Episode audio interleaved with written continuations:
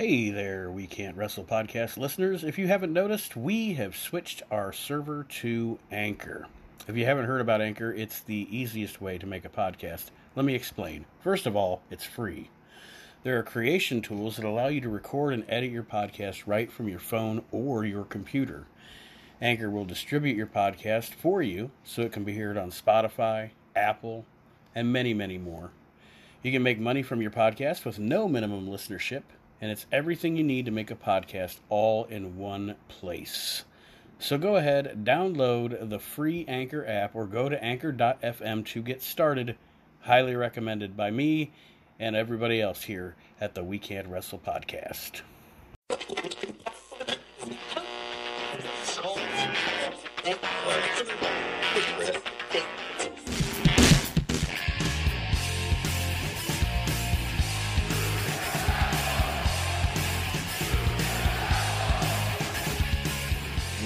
Listening to the We Can't Wrestle podcast. Now it's time for our host, Nate Matson.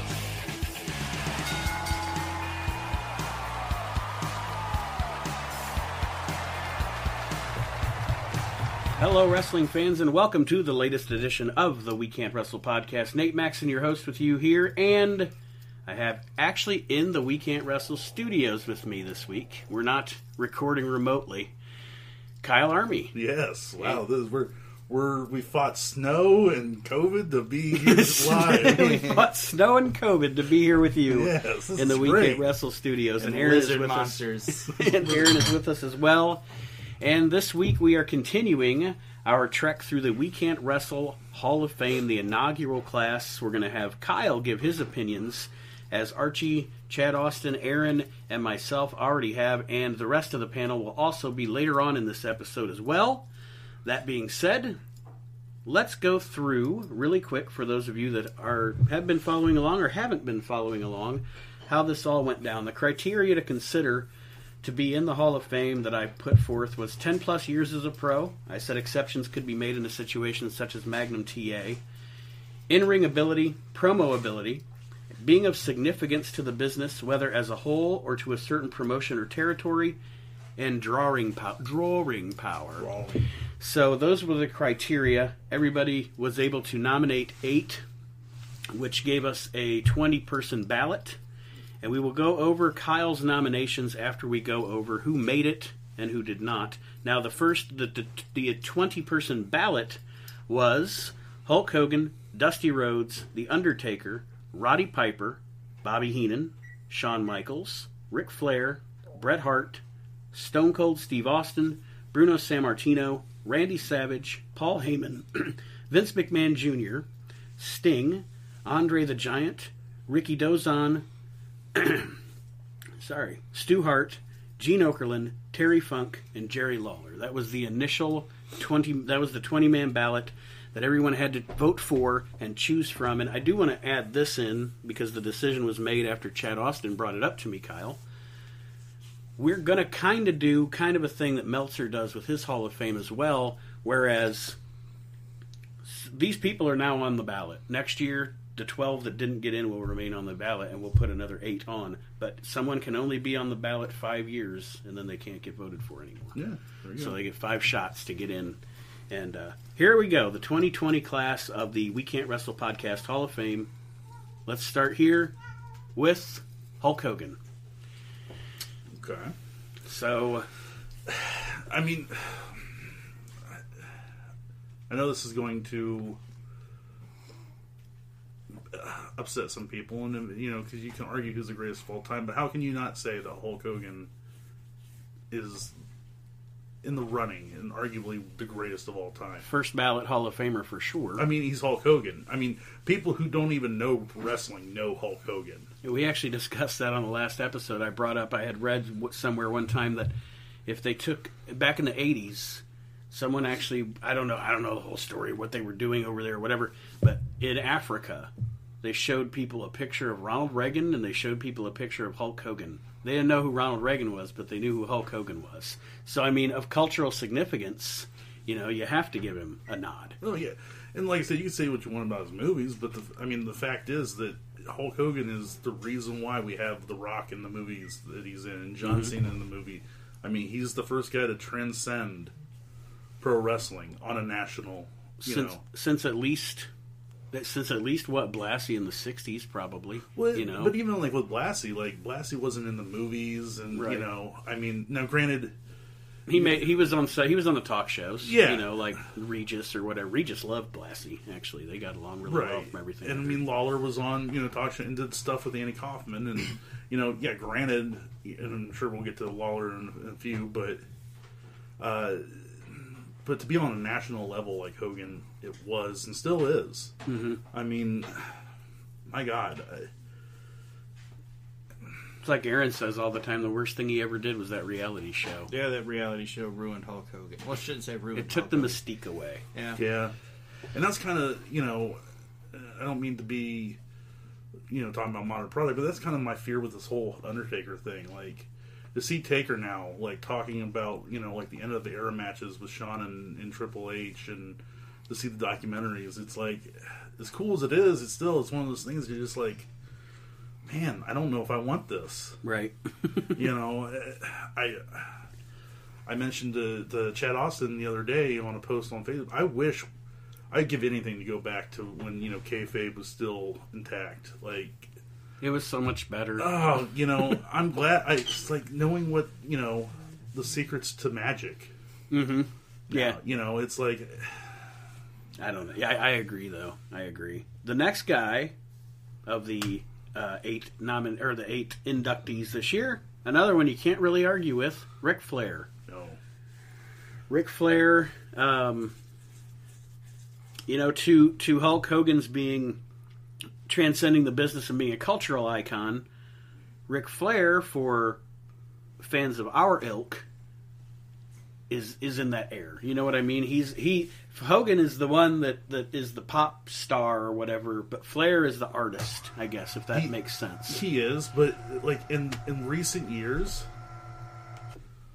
So, but what's interesting about Flair now is like in his older years and stuff, like he is now, I think, matched Hogan mm-hmm. in notoriety. That people, even people who don't know, you know, wrestling, they know Ric Flair now because of everything that Flair has been involved in. And something that has benefited him in that respect is that he has he has kept more of a stable relationship with Vince than Hulk has over the years. Yeah. You know, so and you know, you have a stable relationship with Vince, you're going to be you know, you're going to be on that open for Raw and you're going to be, you know, you're going to be presented as a legend. Well, and then too, also think about it. You know, if you're a non-fan and you turn on anything and you see Ric Flair and you see him in his fucking robes and you see any of his promos, you're gonna be like, "What? I I have to see more of Yeah, this." I need to go watch more of this guy with Yeah, a tear in my eye. one of the great promos, Ric Fla- Ric Flair, one of the great promos of all time. And, And let's not course- forget, let's not forget the second wind of his career in the rap community. Yeah, it's, yeah, it's brought up. You know, actually, one of my favorite Flair things was in WCW with Sting when he'd be up in the rafters. He's like, "Sting, don't you be up there flying around?" Like, "This is my arena." Well, that's that's the thing too is he he had many. He's like kind of like the next guy we're going to talk about, Undertaker, where he had many chapters to his career. You know, you go through Flair's career, and there's you've got your uh, what I say looks like Rick the Bruiser. You know, when he Oh. first started out, when he was real, you know, and then you go through the '80s Ric Flair with the styling and profiling, and then kind of a different like a that mid '90s Flair during the Nitro era. He was still Flair, but he was a, he was a different Ric Flair, you know. And then the Yeah, end that, of his that career, Ric Fla- that Ric Flair he wasn't like boning everything in sight and stuff. He was. They presented him as he was classy hmm yeah. And then the later years in the WWE and was his send old and off. crazy, Can you imagine? and now he's a gangster rapper. yeah. Well, can you imagine? Like he talked about the one time I can't remember what promo or what interview it was, but he was talking about how originally one of his names to be Ramblin' Ricky Rhodes. Mm-hmm. God, can you imagine that in an alternate universe? We have fucking Ramblin' Ricky Rhodes. with a tear in my eye, rambling Ricky Rhodes wins the Royal Rumble. How about the Undertaker? Now, he was the first guy. He was, I think he was. Let me see. No, he was the second guy I listed when I nominated somebody, and here's why: because of the criteria being of significance to the business, and especially of significance to a territory. when you think about the WWF, WWE, I mean, there was. Did anybody have a longer career in that company than him? Thirty years. I you know, I mean, steady. Just he, just that one company. You know, he never went anywhere else. He never. He was always there. And then, like I mentioned before, uh, in a previous conversation, you think about these later years of of WrestleMania. You talk about drawing power. The main draw for a lot of those WrestleManias was not the title match. No. It was the Undertaker's streak. And then even after, even after he- lost to Lesnar, like you could still say that that the Undertaker was still that draw because that was the only time of the year you really got to see him. Mm-hmm. Until they did these horrible fucking atrocities overseas, but it's neither here nor there. We don't talk about those, you know. Well, and when But- the when the I'm gonna that you actually made me think of something when when the product started to get. Now I think a lot of people differ on when they say because you know a lot of your your guys that want to hate on everything new forever will say ah jump business jumped the shark in 1988. Okay, it really didn't, but to me the, the the year that I always pinpoint is the year where I became less enchanted as a wrestling fan, I guess, is 2012. Yeah. And th- I'm getting to a point, I swear. That's when you when you got excited, once you were bored with the business and bored with the product. I got excited that first Raw of the year where the Undertaker would come out, you know, to head into the Royal Rumble or to start the WrestleMania season or whatever. His first initial appearance was like the beginning of WrestleMania season, you know, and even more so than the Rumble match itself. So yeah, I'm sorry, I'm kind of No, talking no, over no, you, you're but fine. I'm trying to get your uh, thoughts here, not and mine. think, And I think the, I think 2012 is a great point because you know you had the CM Punk and then the, the Daniel Bryan, everything that happened with that, and it's just like, oh, they don't care about what we want. They this is what they want. It's it's manufactured, and no matter what, you know, Vince can say, we listen to our audience, pal, but So your opinion, Undertaker definitely first ballot Hall of Famer. Absolutely. I mean, how can you not? Again, and I, I've said this before, and I'll say it again. If you look at the, the gimmick of the Undertaker, it's a dumb fucking gimmick. Yeah, yeah. On paper, it's like you're a fucking old west mortician, like, but Awesome. but and and that's the speaking credit to the Undertaker, like that they were able to take this character that is that in any other form of media or anything would be goofy as shit. Mm-hmm. I mean, my God, we've seen it how many times with all the different gimmicks that, that we've had over the years. yeah. There's a reason why he got it over, and Damien Demento didn't. Thank Oh. God Mark Calaway wasn't Eggman like he thought he was. You know, and I'm not comparing Undertaker to because Aaron looks over at me like, "How the fuck can you?" My point is, is that of all the gimmicks and stuff, I mean, like I said, he took it and made it his own, and the fact he was able to evolve. Yes. My favorite fucking is the 2002, 2003 Big Red, Big Evil, mm-hmm. Booger Red. He was a great heel character. Oh God. Um, and I mean, like maybe the best bully character ever because he was he was a bully, but he was also a badass. You know, like most bullies in wrestling are they're a bully, but then they're not. Once they get in the ring, they're kind of you know everything They is run away. yeah they run away and blah blah. like like even like um, it's totally out of left field, but like Bad News Allen or Bad News Brown, whatever you want to call him, he was a bully, but but he'd end up like getting disqualified or counted out because Mm-hmm. they like start getting the best of him. He'd just be like, "Fuck this shit," And walk and out, walk yeah. out, and that was like his way of. He was still being a chicken shit. And it was, it, yeah. Well, he, he he would do things too that like was brilliant because you know now if someone turns heel and if they're going to turn heel on a woman or whatever, they'll you know they'll put her through a table or whatever. All Taker had to do was just shove fucking Lita off the ring, and everyone's mm-hmm. like, "Oh fuck you!" Mm-hmm. Like, Or just it- the- the segment where he initially turned with Jim Ross. yeah. you know, are you saying you're better than me? Like that, just I've been kissing his ass for twenty years. the next one, Bobby Heenan. the greatest. I mean, the, We've talked about a lot about Bobby Heenan Yeah, on this show, and he's we the- always will. he is the greatest announcer. He is the greatest, you know, commentator. He's the greatest manager. Bobby,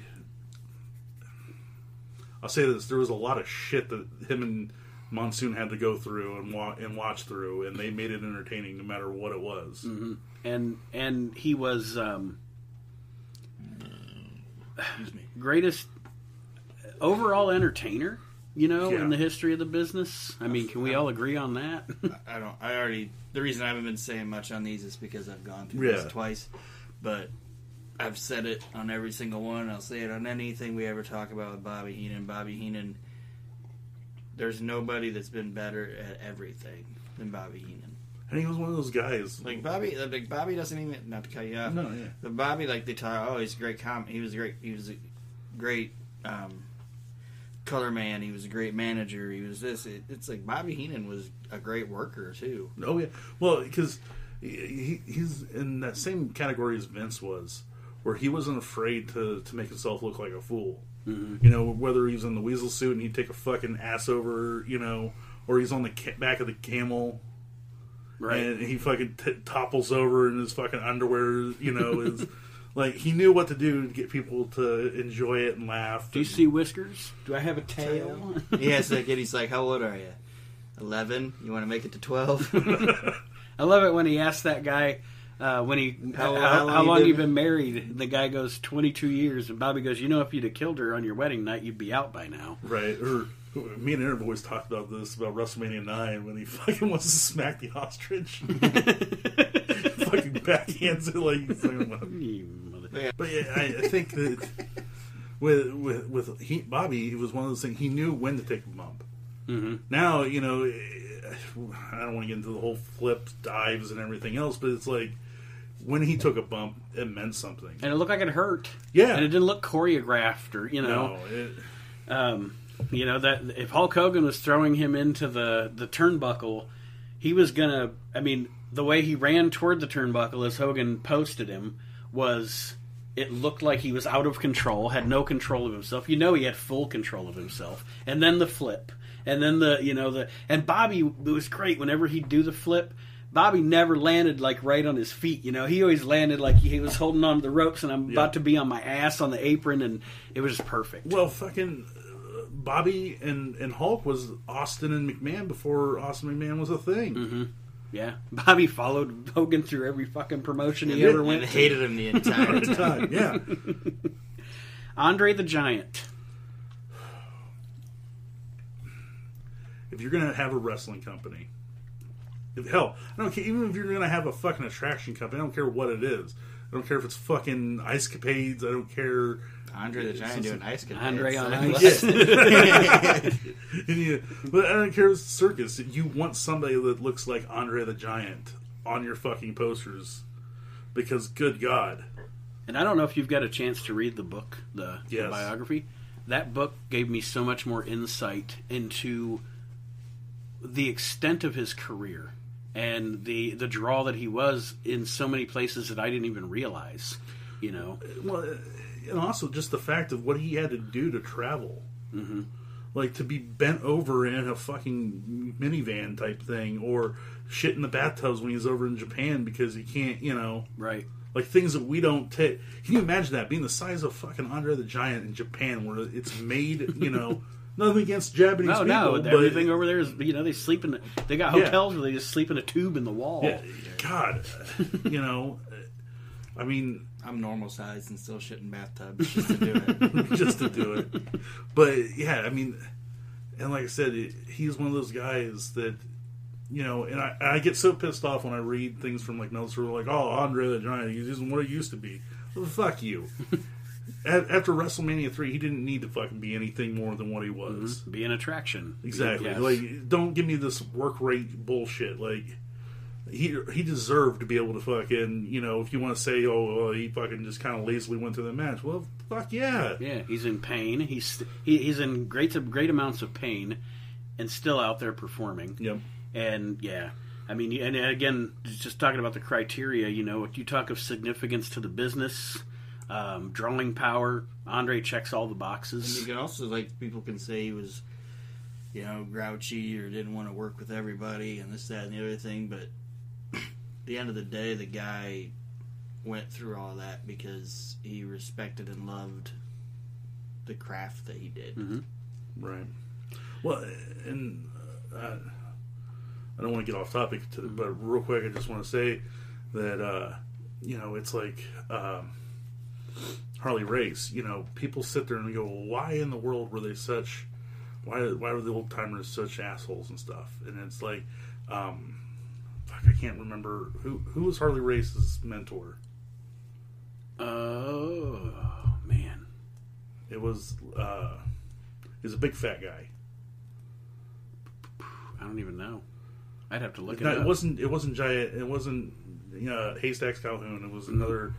It was like, fuck, I can't think of his name. Anyways, the guy was bigger than what Haystacks Calhoun was.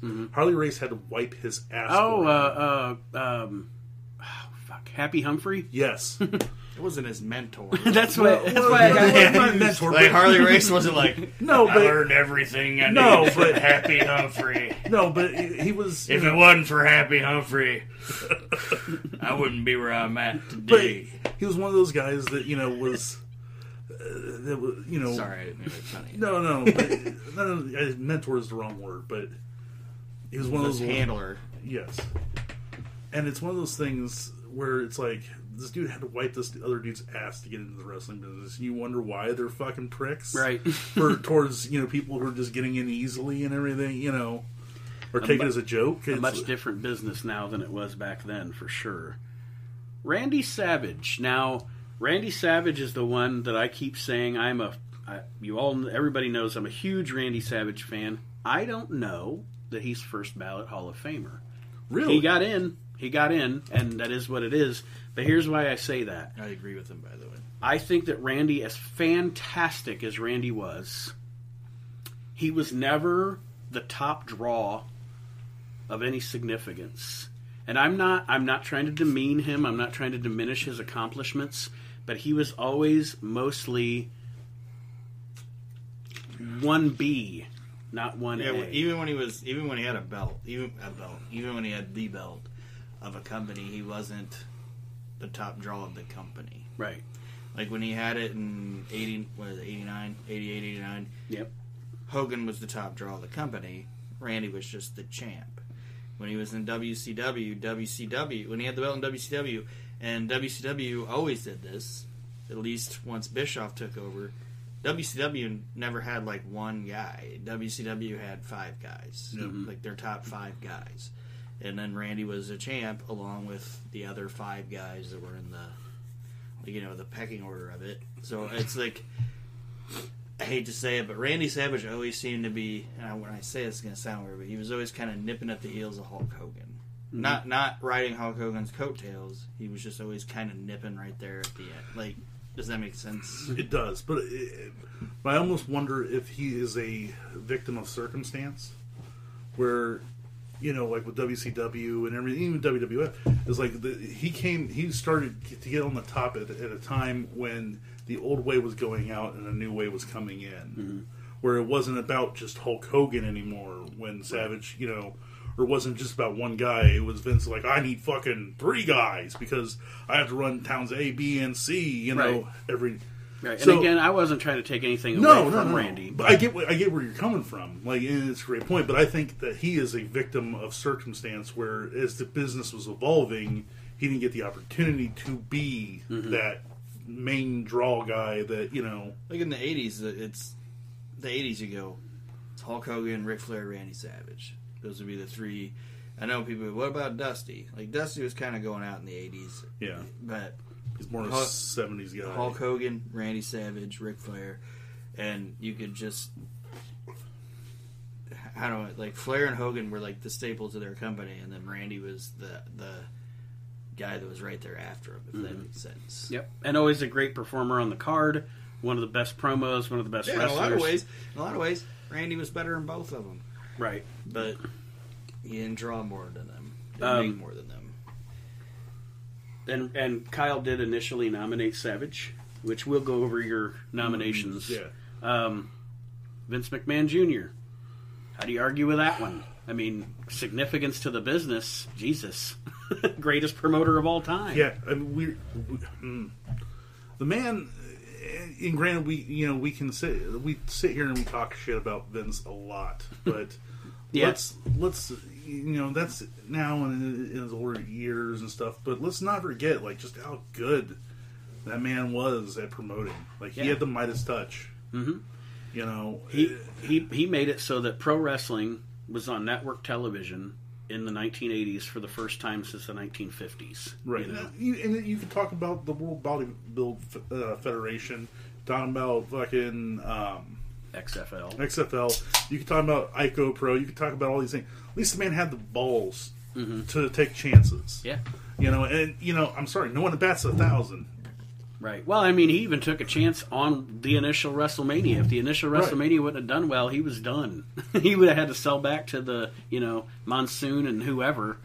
And in the previous um, round table or whatever we want to call this discussion, like I told Nate and I told Arch, I think I told Chad, people knock Vince and say, "Oh, Vince McMahon, he he took wrestling and he and he put all the territories out of business and, and just shut them down." And no, Vince went in there and said, "You can either take the money, you can either work with me." Or I'll just come and take it. And a lot of them were like, "Fuck you, you'll never make it." Yeah. So he said, "Okay," and just put him out of business. I, I can't think of anybody that he just went in and just took their shit, if that makes sense. Right. And let's be honest. You know, the, everyone talks about like, oh, Vince McMahon took it public and he, he went, you know, national. Fuck, everybody else is trying to do the same damn thing. Mm-hmm. They all would have done the same thing. Yeah, thing. like everybody else was trying to go national. So, Like one of the only people that sold to him was Stu, Mhm. and he took care of Stu. Yeah. yeah. Yeah. And he took care of Stu's family. He said, Stu, I'm going to come in. I want to run here. And Stu said, okay, pay me this money. And Bret claims that Vince didn't pay him the money. I don't know if that's true. But he said, okay, but I want you to take this guy, this guy, this guy, this guy, and this guy. And then he took those guys. And he was a man of his word on that aspect of it. And all the other guys tried to fight him. And they went out of business. Except Jerry Lawler and Jerry Jarrett. Because they did, they, the re, I know we're kind of getting off, but like Jerry Jarrett and Jeff, and Jerry, Jarrett and Jerry Lawler didn't go out of business because they didn't go, hey, let's go national. They said, hey, Let's do what we have this little area right here, and they like us better than everybody else, so let's just stay here. And even with what happened with Houston wrestling, Mhm. you know, I mean, um, he was basically offered. Uh, Paul Boesch. thank you, Paul Boesch, the opportunity to basically be, you know, a outfit for the World Wrestling Federation in Houston. And it wasn't until Paul Boesch was like, "Nah, well, we don't really want to do that. We want to do it this way." Then he took care of him and fucking gave him this grand exit from the business Right. and stuff. I mean, he Vince is one of those guys that takes care of those people that you know. Yeah, yeah. I mean, and you can again, people can say what they want, but in the at the end of the day, I, I know that decisions have been made, and he's done things that have been questionable, and it is what it is. He's also the CEO of a company. Yep. The CEO of my company doesn't give two shits about me, but on that in that respect, like you were alluding to, if you need rehab and you've worked for Vince, Vince puts you through rehab. You know, and not to get into business talk, but it, if you're a CEO and you answer to a board of directors, you can't give a shit about the little guys anymore, right? Because It's you the way have of a, the world. Yeah, you have a board of directors that will vote your ass out if you're not performing. Exactly. So you know, gone are the days Where where are those guys at now? yeah, well, All right, Uh. last last but certainly not least, arguably the biggest draw in the history of the professional wrestling business, Stone Cold Steve Austin. He is one of those guys. uh, trying to think of the best way to put this. No doubt Hogan made a shit ton of money, but Austin made money off of everybody. Because everybody in 97, 98, 99 had an Austin 316 shirt. Well, and Austin Everybody. Austin made Austin made more, if not as much money as Hogan in like a three to four year period Yeah. than Hogan made in like a twenty year period. You know, and that's not taking any way anything away from Hogan, but I think and Austin also much like Hogan transcended the business. Mm-hmm. You know, And like I, I think it was when Aaron and Chad and I were talking. There's almost two Steve Austins too because you have the super grade A in ring worker, s- stunning Steve Austin Yep. Before the knee injuries and all that stuff. Just an amazing worker. And then Stone Cold, which was an amazing character and an amazing draw, were his matches uh, five star classics? No, but he found a way to wrestle those matches that made it so you still didn't want to look. And I'm not I'm not saying he became a sucky wrestler. That's not what I'm saying. But as his knee injuries and stuff started to take a toll on his body, he adjusted and figured out a way to work a style that he could work around that. And also in that aspect, Stone Cold Steve Austin would have been Stone Cold Steve Austin if he would have been wrestling like Stunning Steve Austin. Mm-hmm. I don't want to see Stunning Steve Austin go out there and have like a match compared to like what he had with like Ricky Steamboat or Dustin Rhodes and WCW. I don't I don't want to see that. I want to see Steve Austin go out there and just beat the shit out of somebody and hit him with a chair, tell him they fucking suck, and give him a stunner. Now, and here's the big, here's the the crazy thing about it. You know, we, we talked about the hardcore division at that time, and it was it was it was goofy, it was funny, mm-hmm. but it had to be that Right. because Austin's matches were that you know basically hardcore style, that bruiser style, and if every match is doing what Austin's doing, He then doesn't it's stick out. Exactly. So you know when you look back on it, you go like, "Oh man, those were goofy." Well, yeah, they kind of had to be because you had to leave it for Austin to be believable. Right. You know. Um, okay, so we covered the class. Now, what I want to do is go through Kyle's initial list of nominees, Okay. and then to wrap it up, I want to reiterate with you two about three people that I'm going to keep pushing on these ballots, just because I want to get your opinion if you think if you agree with me. But anyway, Kyle initially nominated Gene Okerlund, Randy Savage, Yokozuna. Mm-hmm.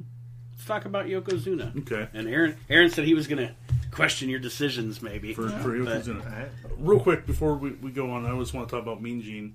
He is the mm-hmm. fucking voice.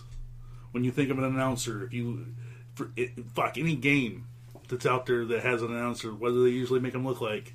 Mean Gene, Exactly. and, and he did make the ballot. He just didn't make the class. Well, class, so- but yeah. But uh, as far as Yokozuna goes, I I know I know that he doesn't have longevity, and that's partially because of his fault. But he's one of those guys that's like Andre the Giant, where when you see him, fuck, he just screams like, "I have to buy a ticket for this." you know, this guy is uh, massive, and look at what he can fucking do. I was do. about to say, and for his size, you know, I mean, until you get to maybe, you know, nine, late 95, 96, where it just started going off the rails for him. But when he, when he, you know, that, that, that run that he had as the champion and all that, I mean, you watch some of those matches he had, he's a guy that size should not be able to move like that. here's, here's the biggest He's a thing, big butted Oriental, Maxon. but here's a big thing about it too. Like he wasn't a character caricature. Yokozuna, like he didn't come out and you know wasn't the silly Japanese guy, Right. Like you know they treated it with honor and respect. Where when he can't, you know, like I said, he looked and felt like an actual Yokozuna, which you know I'm not sure if any people, how many people out there know, but the title Yokozunas was given to su- the best sumo wrestlers, mm-hmm. and so you know. Plus, like I said, you put him on the, the bill with anybody at that time, anybody, especially when you're leaving the the you know the jacked up '80s, and we're going in the '90s. Put Bret Hart against him, put Shawn Michaels against him, Austin against him, Owen against. It doesn't matter. You're automatically going to sell tickets because you're just like, well, how the fuck? Even Lex Luger, you're going to be like, mm-hmm. how is he going to overcome this? right. You know, for the first time in forever, we had a guy that you know when the Royal Rumble happened, it wasn't like with Andre. It was like, how the fuck are they going to get this guy over the top rope? And he was so big, he made Randy Savage a moron for 30 seconds. Yeah, he Randy did. Savage tried to pin him in the Royal Rumble. Yeah, he did. After he'd been in like ten of them. Well, the just to There get weren't it, ten of them. Just to knock him off the board, a couple of guys that uh, you nominated that did get in, You nominated Hogan. You nominated Andre. Mhm. I said you did. You nominated Savage. You nominated Heenan. So one that you nominated that made the ballot but did not get in, and I was actually kind of surprised. I don't think Aaron nominated this guy. Let me look. He did not. I was actually surprised Aaron didn't nominate this guy. Piper, Roddy Piper. The um, look, I'm going to say this: WrestleMania would not have happened. It wouldn't have been as big. The war to settle the score, everything that happened with MTV, wouldn't have happened if it wasn't for Piper. Because Hogan needed that perfect villain, hmm. just like Batman needs the Joker, Superman needs Lex Luthor. Hulk Hogan needed a villain. Yeah, as good as he was, that spot could not have been Dr. D. David Schultz. No, You know. and Piper was able, was willing to take the risks. He fucking kicked Cyndi Lauper for Christ's sake, Like, straight in the fucking dome. God, I mean, Yeah, no, uh, he worked it. He, He worked. did. He worked. it. One of my favorite things I ever read was him talking about. He, he didn't say who told him, but they said, "Do you know how much heat and main, even more mainstream publicity you could get if you just kicked her right in the face? like you just, just, just, just say you did it on accident, but just kick her right in the face." And he said up until about the time he got in there to kick her, he he was thinking about, "Hmm, I might kick her in the face. And then then he then he held back, like, but yeah. Um, the reason I didn't put him on there is because it's like I I think I prefaced this the first time we went around with this is that I want to try to get guys on there that maybe aren't um, on everybody's radar. on everybody's radar. right? Absolutely. No, and I get that. and and that's what the last one here. Nobody else nominated this guy, so this was Kyle trying to get somebody that wasn't on everybody's radar. And and I would definitely nominate him at some point. As much as I, I just love him as a wrestler, the last one for you, Mr. Perfect Curt Hennig. Mm-hmm. Look, you can sit here and you can talk about Bret Hart, you can talk about Shawn Michaels and all these guys, blah blah blah. And as good as Bret was, and as good as Shawn is, and, and everything else, like the fact that Curt was so damn good that I think he helped transition. He was the perfect transition from the the big, mm-hmm. you know, I don't want to call them steroid guys, the big, you know, muscle guys to the more smaller guys, Right. because he was doing it before Bret. Mm-hmm. Like he was that guy that was transitioning, where I think he he looked Vince could look at him and go, you know what, like, damn, like Right. you know, because it was also one of those things too. You got to think as WWE is coming or WWF is coming out into the mainstream. You have fans from NWA, fans from you know Mid South, whatever. They're starting to watch, and now they're getting to see guys like Bret. They're getting to see guys like Mister Perfect, mm-hmm. and it's like, wow, that kind of matches what we watch here. If you talk about pro wrestling, if you're talking about the modern era of pro wrestling, which I think that would be considered probably mm-hmm. like from like WrestleMania 5 to today in the big chunks and the eras of wrestling. The three, I think personally, and I don't want to get off on tangent or anything, but I'm, I'm including Hennig in this. To me, the three guys in the modern era of wrestling that are the most natural smooth professional wrestlers of that era. Because, you know, I'm not going to go back to 1972 and Dory Funk or whatever. But of the modern chunk of wrestling, Curt Hennig, Kurt Angle, Randy Orton. Yeah.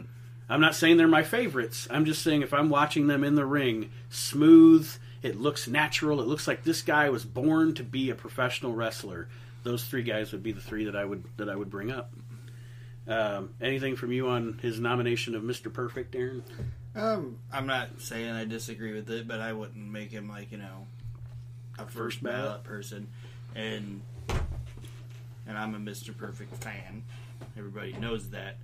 The reason I wouldn't is that he he um I don't know he had he had some injuries in his career and he had some he had some start stops if that makes sense. So it wasn't like as seamless as it was for some people, if that makes sense. So the last thing I want to do here while I've got you guys in the studio is there's three guys that I nominated that uh, made the ballot that I'm going to keep pushing for, and the reasons why. And I just want to briefly for both of you to tell me whether you agree with me or not. The first one is Rikidozan. Um, without Rikidozan, there's no Japanese pro wrestling, and that's why when I'm saying of significance I give that nomination five stars. in the Tokyo Dome, Yeah. um, uh, the, I don't know if you knew this, Kyle, or not, but Rikidozan. What I forget who the match was supposed to be against, but Rikidozan was supposed to have a match in Japan, and that is what sold televisions in Japan. Like lots and lots of people did not have TVs, didn't care to have TVs, Was but it Freddie? it might have been. It might have been Ricky Because Dozan Freddie and Blassie, Freddie Blassie supposedly caused 99 elderly Japanese people to have heart attacks Yeah. because he would sharpen his teeth and then bite into the head of Rikidozan. and he went on camera and said he wishes he could have got it up to 105. But yeah, I mean, you t- you talk about you talk about a Hogan or a Steve Austin or um, Gorgeous George getting people to watch pro wrestling. This dude, Rikidozan, got people to go out and buy a fucking TV Yeah. to watch pro wrestling. And the god of Japanese wrestling isn't even Japanese. Yeah. the other guy that uh, that I'm going to keep pushing for is Jerry Lawler. Jerry Lawler was on my ballot, wasn't he? I believe so. Yes, he was. Thirty year or thirty plus years in Memphis, just as the top guy, you know, and and in the business, one of the. I mean, can you argue with one of the greats of all time? No, he you know? he was the guy smart enough, smart enough to sit there and have a, a an issue with Andy Kaufman Mm-hmm. to trust somebody from the outside, like sports entertainment before it was sports entertainment. right. I mean, because I don't care who you are. Back then, it was all over the fucking news, Mm-hmm. especially when he fucking knocks the fuck out of Andy Kaufman on. Uh, Letterman. yeah, how do you not? Mm-hmm. You know, Lawler Lawler ran a city. Like I, shouldn't even say a city, a state. And like you said, he did shit that was outside the box. Like nobody was getting fucking ran over with cars and shit in like the WWF or.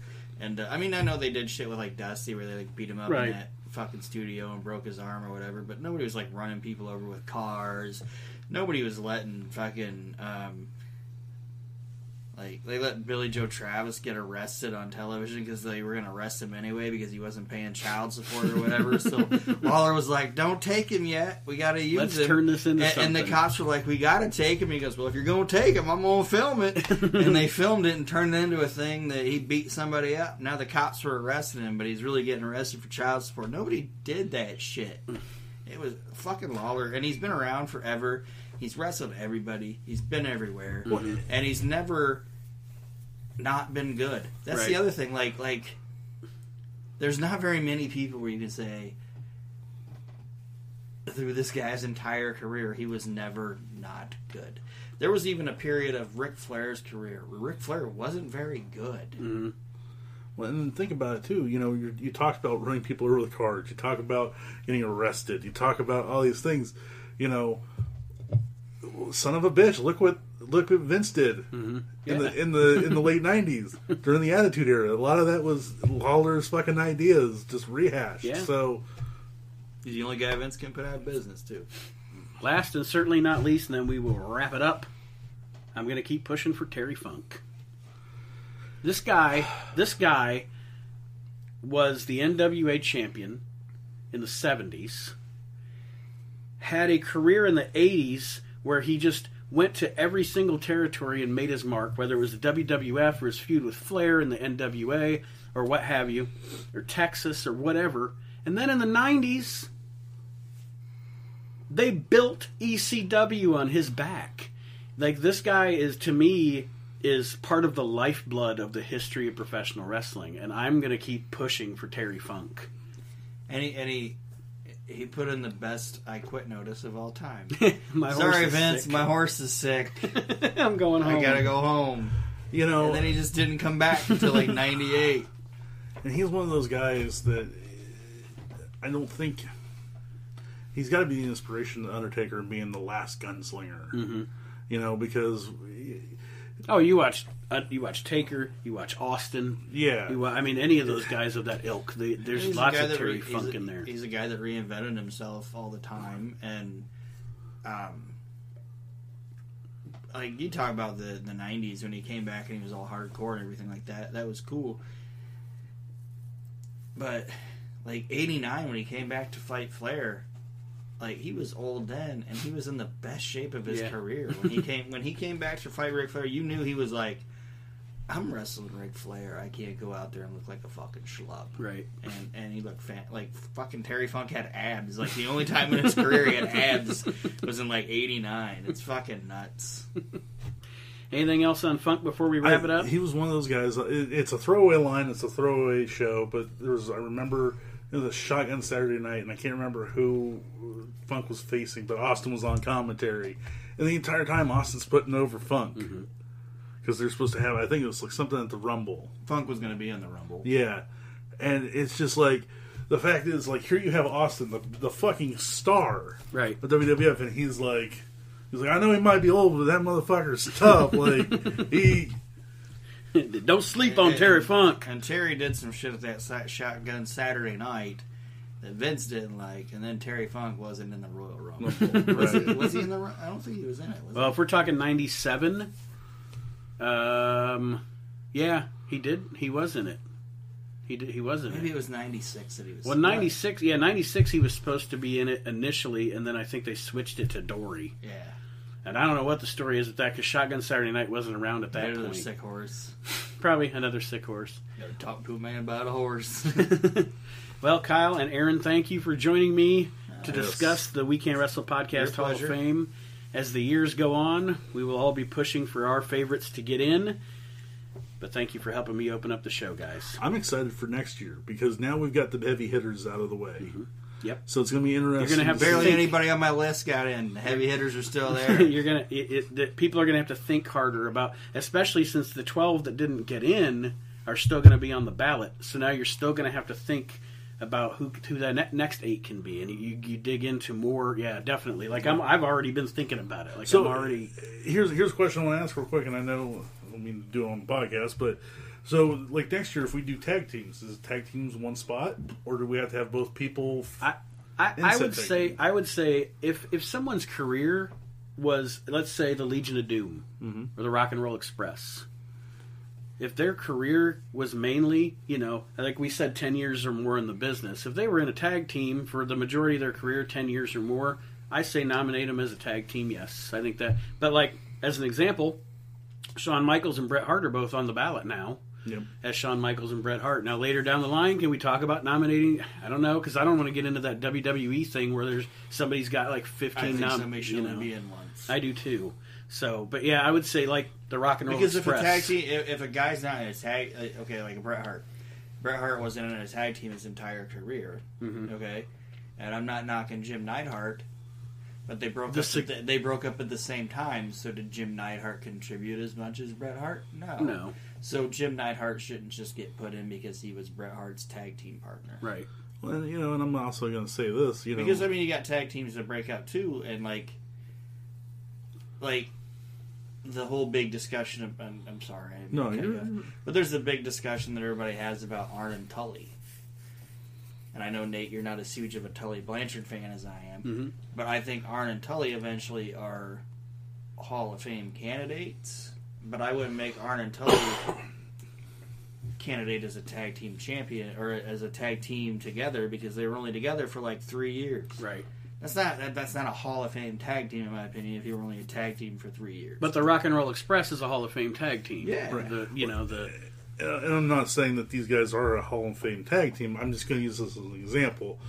And I don't think anybody here is going to sit here and honestly say that fucking Billy Gunn or Road Dogg is a Hall of Famer in themselves. But as New Age Outlaws, they Yeah, have they I have mean, a, they they- have a reason to they were the, know. they were the biggest team of their time. You You know, know, so- for, for a period of time. Or you know another one, another team that I would now you got me thinking about tag teams. I would nominate uh, Butch Miller and Luke Williams. yeah. because they weren't just the bushwhackers; they were the sheep herders. They had a long career together. They were really Everybody good. says, "Oh, the Bushwhackers." It's like fuck you. The Bushwhackers were entertaining. but, yeah, and they have one of the coolest fucking things with Roddy Piper. Fucking Piper smashes that goddamn beer bottle. and and and, and It's and, like, and, and, and- people are like, oh, like that's. It's like, yeah, that's fucking what pro wrestling used to be. I'm not gonna get off on a Bushwhacker tangent. We won't get off. We'll talk. Yeah. Maybe we'll do. Maybe we'll talk about that next time. But thank you guys for joining me, and Your uh, pleasure. talking about the Hall of Fame. Kyle, thank you for being in the studio. the We Can't Wrestle podcast. The King listens to it. WWE Hall of Famer Jerry the King Lawler, and you better listen to it too. My friend Nate and the We Can't Wrestle podcast.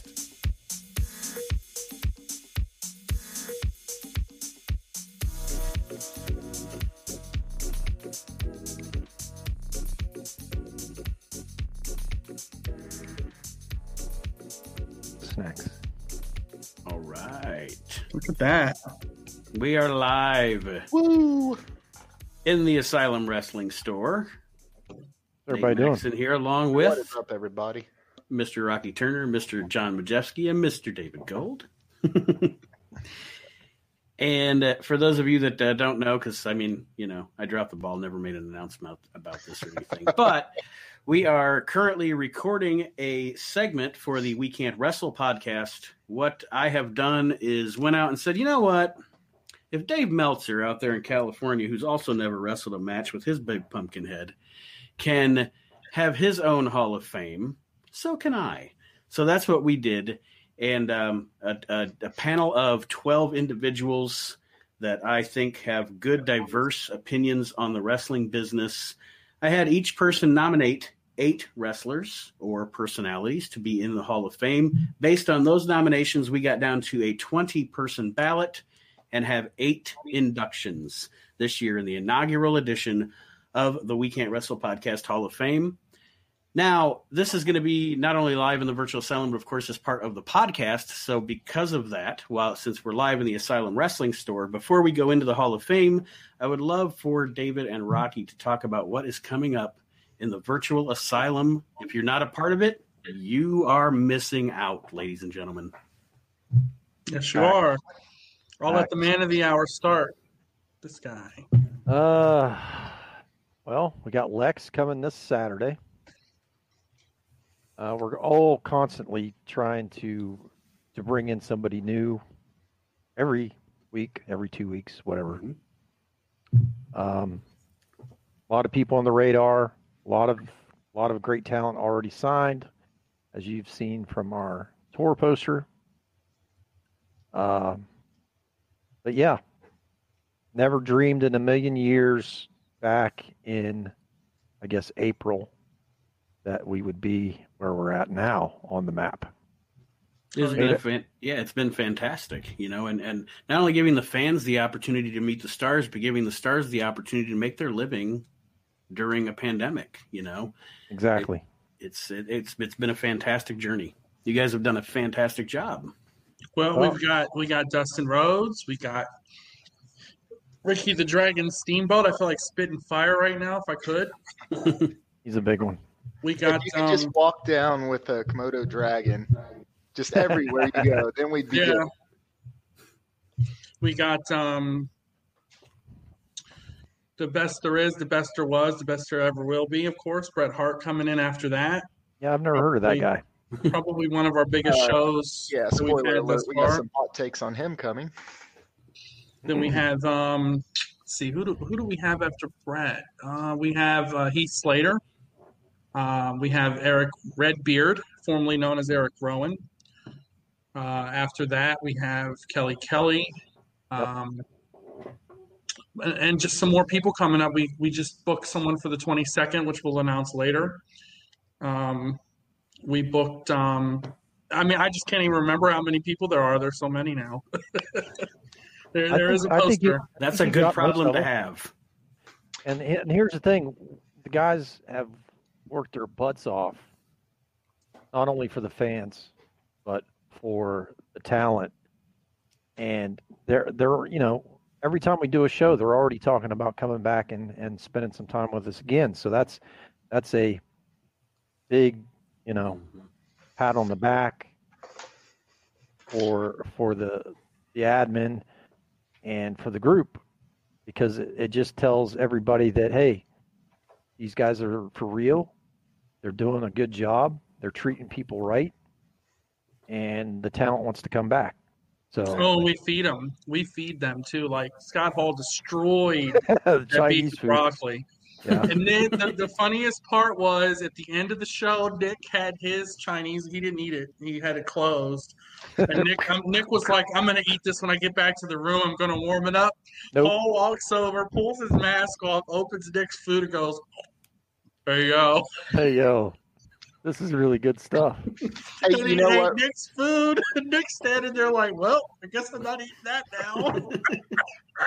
Real Yeah. quick, I wanted I wanted to let you guys know the one thing that has amazed me. Um, you know, when you get behind the scenes of workers or wrestlers in general, there can you know, and I'm not talking about scheduling. I get schedule conflicts come up, and people have to readjust schedules. That that's normal. That happens in all of our everyday lives.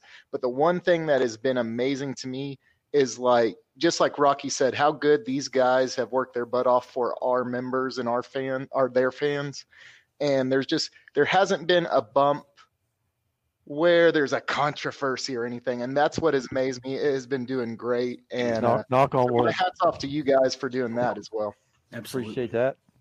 I mean, it's a team thing. It's not just us, uh, Magic. It's it's all the admins in the asylum. I mean, everyone has a piece that they pull or, or a little bit of weight, whether it's big or small.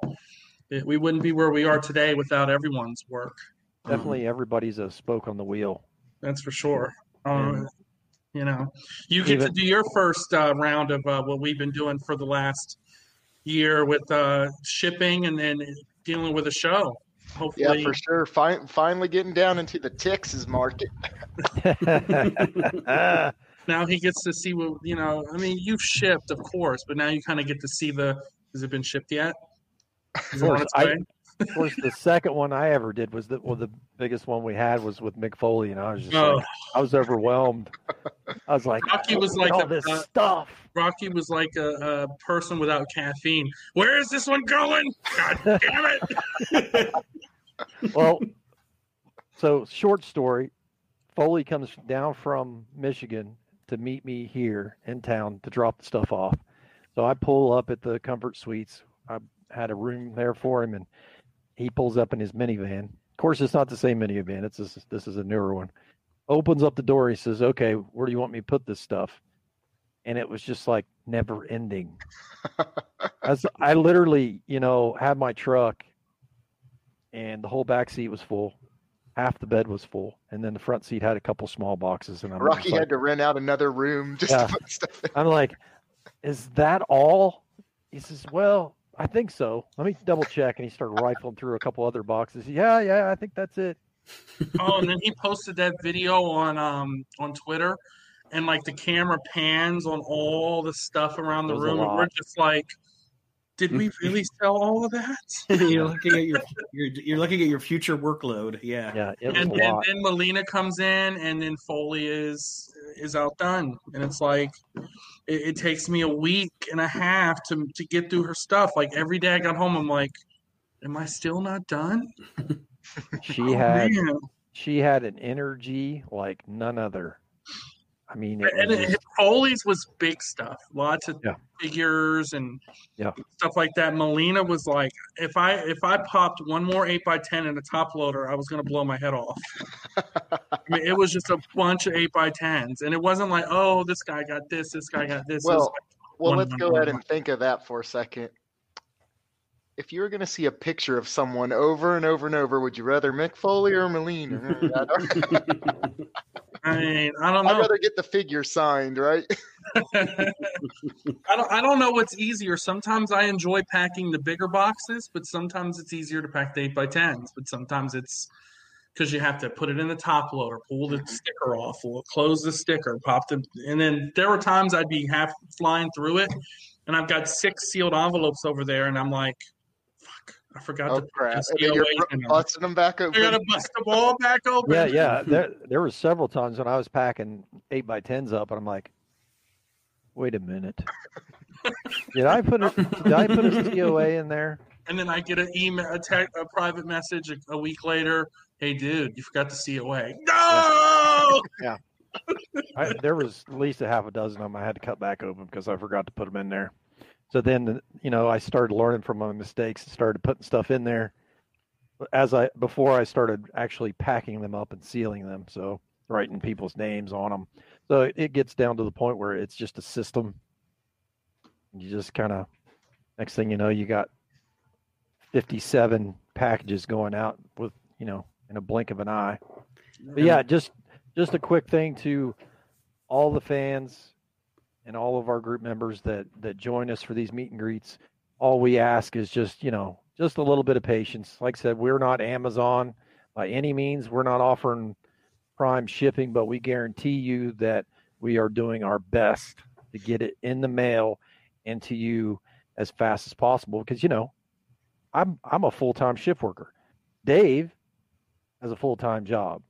Nick has a full time job. Everybody has full time jobs, so we're doing this on our our free time. hmm So just keep in mind, you know, think about, you know, if you're sitting at the house and you had 60 items or 70 items to ship out and you're a one man show, just think about how long that would take you. Imagine shipping out 50, 100 buddies. Yeah, buddies are even worse. And the worst part was is I had to I had to put the COA in the bag, bag it, Bag it. tie the bag shut, put the little sticky thing on the top of the bag, and I, I was getting so frustrated because the string is this small and you're threading it through the hole, and then you'd get the knot almost tied and it would fall off. Yeah. Like, couple of them, couple of I tied, couple of I tied too tight and I ripped right through the tag. yeah, It's like like, crap. and and by by buddy ten, you're like, But yeah, it's it's a lot of work.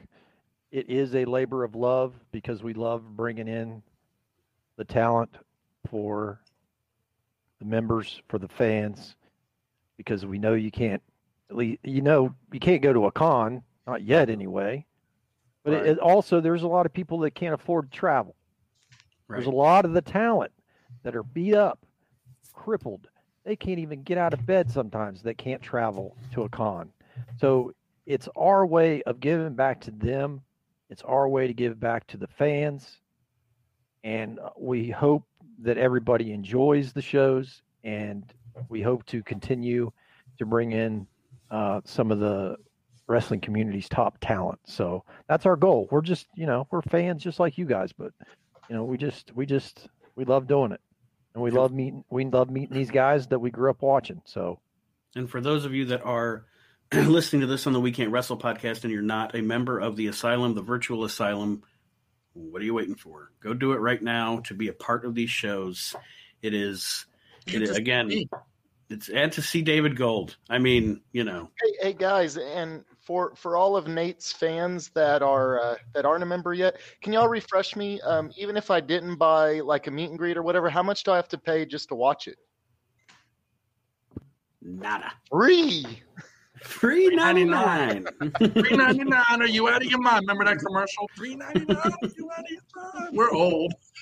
and, and I, I catch myself going back and watching some of the shows because I just I enjoy watch listening to some of the stories that are told. And Oh, yeah, it's I, a Am I the only one that didn't know Terry Funk was in a Wendy's commercial? Someone posted that earlier, and that was I did not awesome. know that.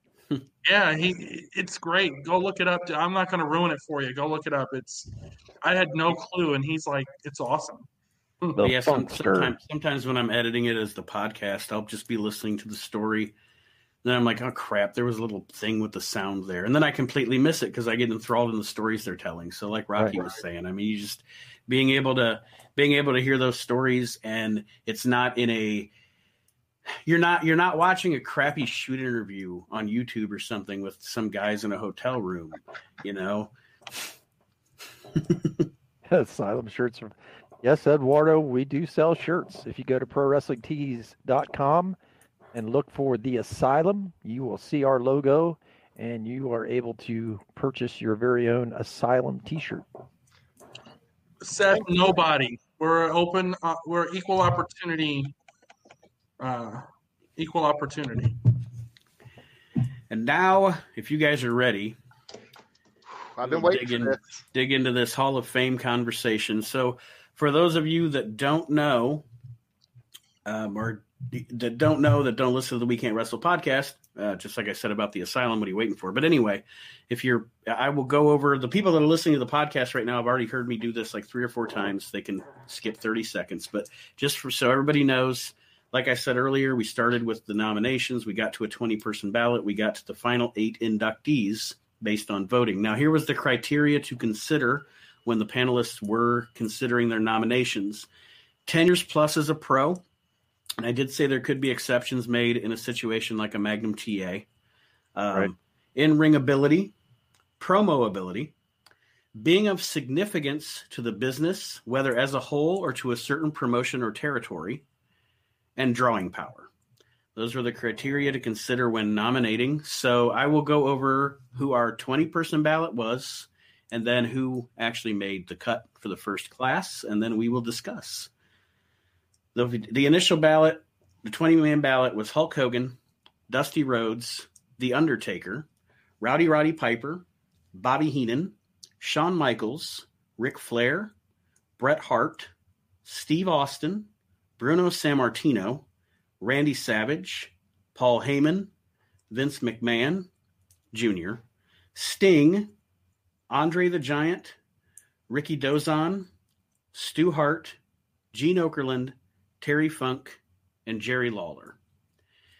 The eight inductees, actually, we'll just go through them one by one and discuss them. The first man that made it in, I think, is a no brainer based on the criteria. I'm not going to try to steal the spotlight here. I'm going to. This is David and John's segment of the show. Um, Hulk Hogan, brother, brother, brother from another mother, brother so first off, I want to say there is nothing that we can say that hasn't been said. There is no man or woman in the history of mankind who has more of an influence, has a longer stay. Now, yes, I will admit certain wrestlers at certain times. Um, and, you know, we'll get into Stone Cold later. Stone Cold was hotter, but for for a less amount of time, though. Exactly, exactly. No one was hotter than Stone Cold. But if you look mm. at Stone Cold's career, it's actually pretty short. And we'll get into that later. But no one, and, and there's nothing anyone can say to influence me or make me think different, had a bigger influence in making wrestling as mainstream as it is today. And well, I'll go on the other side of the coin and I will say, we're good to debate now, or do you want me to wait? Oh, no, go ahead. I'll go on the other side of the coin, and I will disagree with that a little bit. Uh, I, I do agree that Hogan put the WWF because that's what it was at the time. I know a lot of people correct themselves and say WWE. He, look, it wasn't the WWE in 1985. Sorry. Right. Um. So Hogan comes in and he changes the thing. You know, changes it. You rock and wrestle and all that stuff. Hogan was big from about 85 to 92, and then he started getting super stale.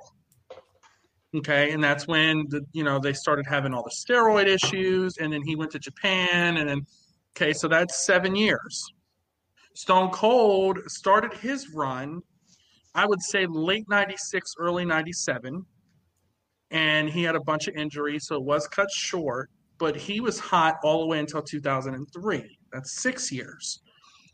Hogan went to WCW and reinvented himself for sure but at the same token, the runs were only a two to three year difference. It doesn't seem that way, but it was. But you're 100% wrong. And this is why. Stone Cold was only big in that six year run in WWE. Hogan was big in AWA. Hogan was humongous in Japan. Hogan yes. was hum- obviously the biggest ever in WWF. And then Hollywood Hogan was the biggest thing once he went to WCW. Hogan, everywhere he was, and granted, I know before he got to WWF, he wasn't, you know, the the number one number one man, but he was big everywhere he went. Stone Cold was never big until he was Stone Cold. I disagree with that. He was huge it, eh, it, eh, to a different demographic, but he was really good in ECW. Okay, and and I get okay. it. No, no. hold on. hold on. He was big in ECW. He was really good at stunning Steve. He was great with Brian Pillman. I wouldn't. He was great. He wasn't main eventer like Hogan for sure, but and his rise wasn't you know, Hogan was around late seventies, and and what it was in Stone Cold's level, right, mid card, working his way up. So yes, Hogan's run spanned across, but Austin's run had Bischoff not misused him would have been just as big as Hogan's if he used him appropriately. But I'm not disagreeing with you though. Hogan is huge and but I would say that Austin's run was shorter only because of injuries and and Vince wanting to do certain things to Stone Cold's character. But that's a whole nother episode. Well, that, so that I won't we'll disagree be here for ten hours. First, let me go through all that. if, if you're if you are in any of the big wrestling federations, you're amazing, right? You, the worst. If you dude- get in any ring, you're amazing. so, so I'm not when, when I say that I'm not saying like Stone Cold wasn't good. He was good. Yeah. He was great everywhere, but he was not over. He was not you know, he was not top tier. He was lower to low card, lower middle to low card at best. That's where we're going to disagree because I was a big WCW fan in the early '90s, and, and I was I was a kid, right? I was young. Cool. Tell A lot me of people would argue I was too young, but I re- I loved it. I loved. tell me a great WCW feud he had. He had a bunch of great feuds. Are you kidding me? Oh, that's none. Go ahead and tell me one. Oh, for the love of God, really? Are we going to go? Let Let's go to the let Let's go I- back and debate will- this, so we're not doing this for I- hours. I will. Uh, I will chime in with that when we get to Steve. But one And- thing I and, wanted uh, to Yeah, say. let's, let's get to Steve on that because Magic is way wrong. He had a bunch of great WCW feuds, but let's go on.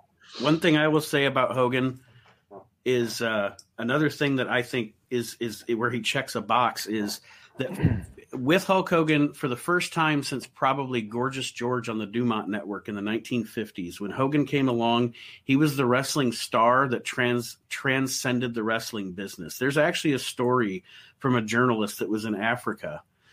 If you showed people in Africa in the 19 in 1985 a picture of Hulk Hogan and a picture of Ronald Reagan, they had no clue who Ronald Reagan was, but they could tell you that's Hulk Hogan. Well, for and sure. I mean that that just and, and again, I know I, I'm not I'm not arguing I'm not arguing whether uh, you know he's not my favorite of all time, but Right. there's no doubt if we're talking the criteria here for a first ballot Hall of Famer, Hogan definitely deserves deserves that. So, He, he- he does, and and I will tell you that you can show Hogan's picture to anyone nowadays, and they'll know who Hogan is.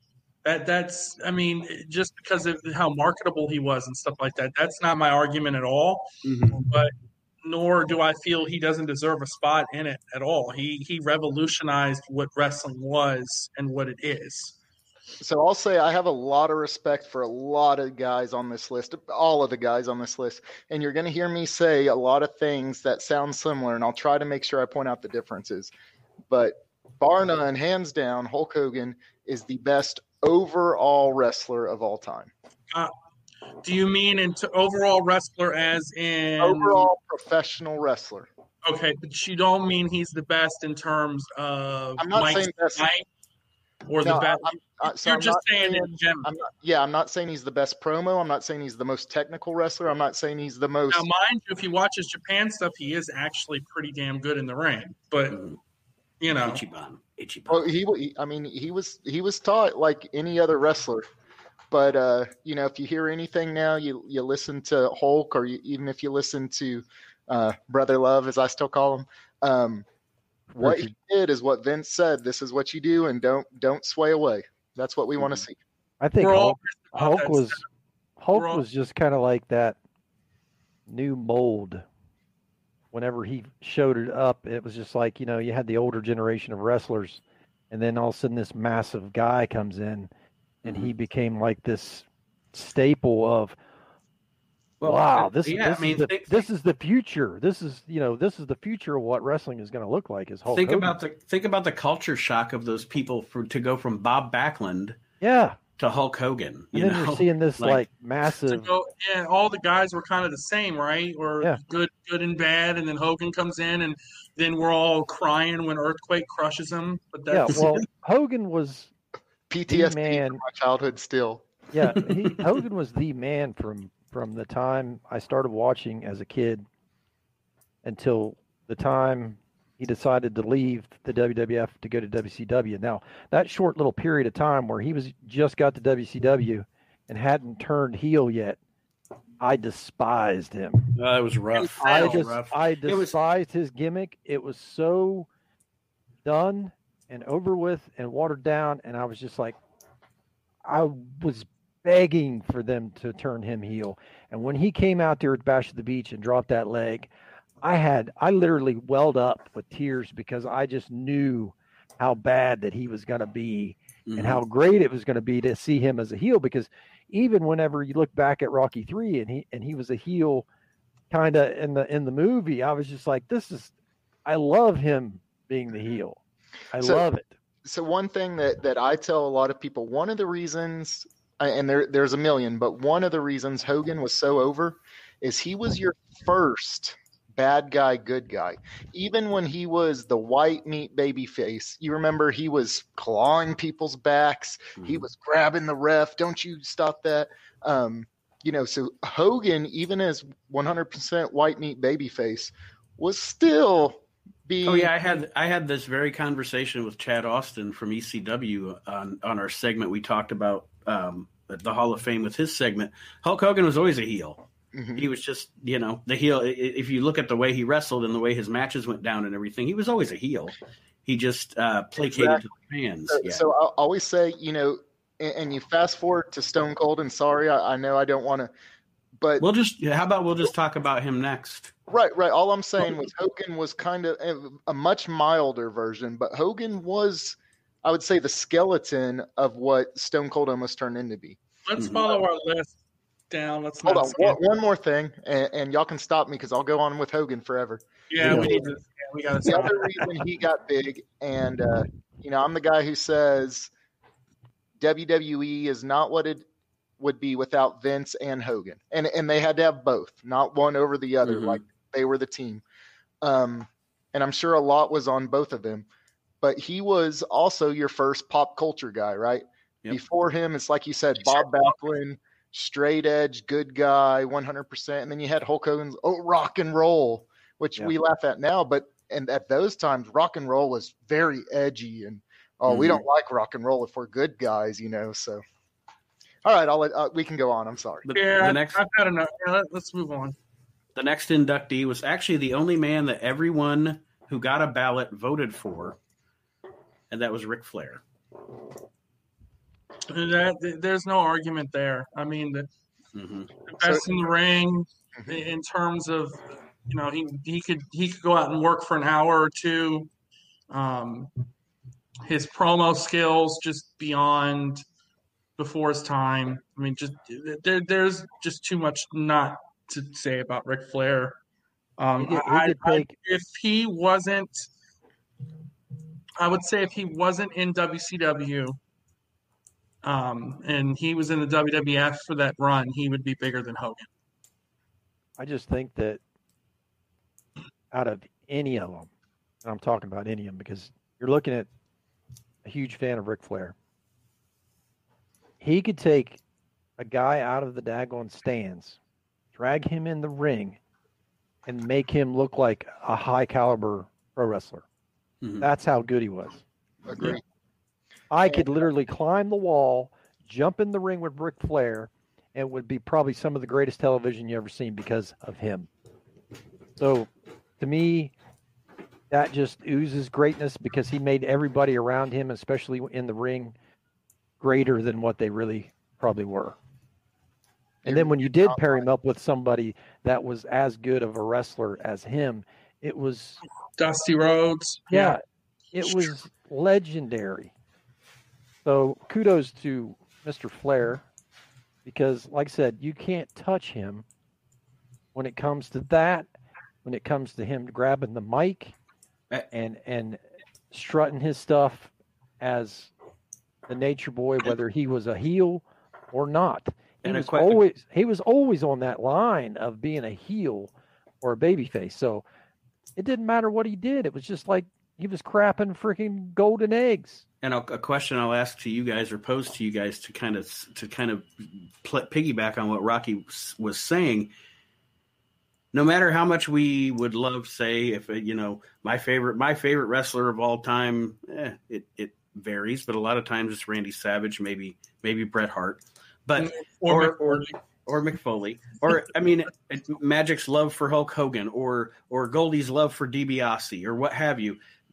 The question I pose to you guys is: if we're looking at pro wrestling as a whole in its history, was there ever a guy that personified world champion better than Ric Flair?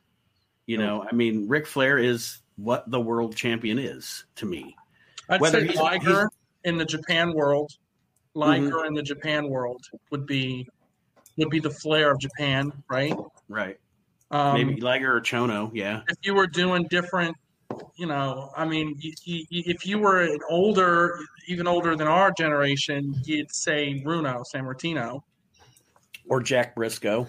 Briscoe. You know, because he sold out Madison Square Garden, he sold out every arenas he went to, and he held the belt for what? How many years? The first, I think the first reign was seven. If Yeah. you ask old school workers themselves, they're going to tell you Harley. Harley was good, and then everyone was scared of him backstage, even Andre. It Yeah. was almost like Harley passed the torch over to Flair's. Like here, Exactly. Mhm. your turn. So this is where I'm, when I talked about earlier how you're going to hear me say stuff that sounds very similar. When someone asks me, take out your bias, who's the best wrestler of all time? I will say Ric Flair. Um, not that I like him the best or he's my Right. favorite, but no one, in my opinion, is better than Flair because he put on 60 minute matches multiple nights in a row and he did that for 30 years straight you know before he was winding down He got a good match out of Rufus R. Jones. There's a deep, a deep dig there for you guys. But I mean, really, I mean, that's that speaks to the testament of his ability. Now, if you go back to 1990, and we're, if we had internet and, and StreamYard, we'd be sitting here with with a little bit lighter voices, and we'd be saying, "Hulk Hogan's the greatest of all time." Because in That's it. 1990, no one liked Flair because he was the biggest heel, hmm and Well, and- everyone loved Hogan. you know at in my childhood at least um not saying one's better than the other just wcw nwa was not as big it wasn't as well known it was even more regional when i was a kid so Depending on where you lived, really, too, though. Because remember, that- like, where I the lived, WCW was on every Saturday, but right, Friday. right Yes. after Highway to Heaven. I don't know why I watched that show as a kid, but I watched it. Maybe because Michael I'm like, hurry hair. up and go off, hurry up and go off. So I, I mean, how, how can you not want to watch Michael Landon's hair? So, so Really. when I was a little kid, I I was just a poor little kid, and we didn't have cable. There's no WCW on public TV. There was only Saturday Superstars, so I could keep up with WWF. Now, once once we got the, you know, the 20 foot mm-hmm. satellite dish out in the yard, then I was like, "Ooh, what's this TBS stuff?" And I could watch. I, I didn't even know there was. I mean, I would read about them in the magazines, but I didn't really know. You mean satellite dishes where if you fart, they'd go out? I was kind of blessed. We as soon as there was cable available, we we had to get it. We My had, dad- we had, we My had, dad was Com- a TV buff. and it wasn't Comcast. It was what did they used to call it before it was Com- was it always Comcast? It was, and and and then one year we kind of stepped it up a notch, and we had that weird box we bought from a close friend that had the switch on the back, and you turn on the pay per view and go click, and the pay per view would come on. Yeah the next Yeah, they- guy. oh, go. I'm sorry. Go ahead, Rocky. Just just a quick thing. I just consider Flair and Hogan, you know, and this is an obvious statement, as two separate types of wrestlers.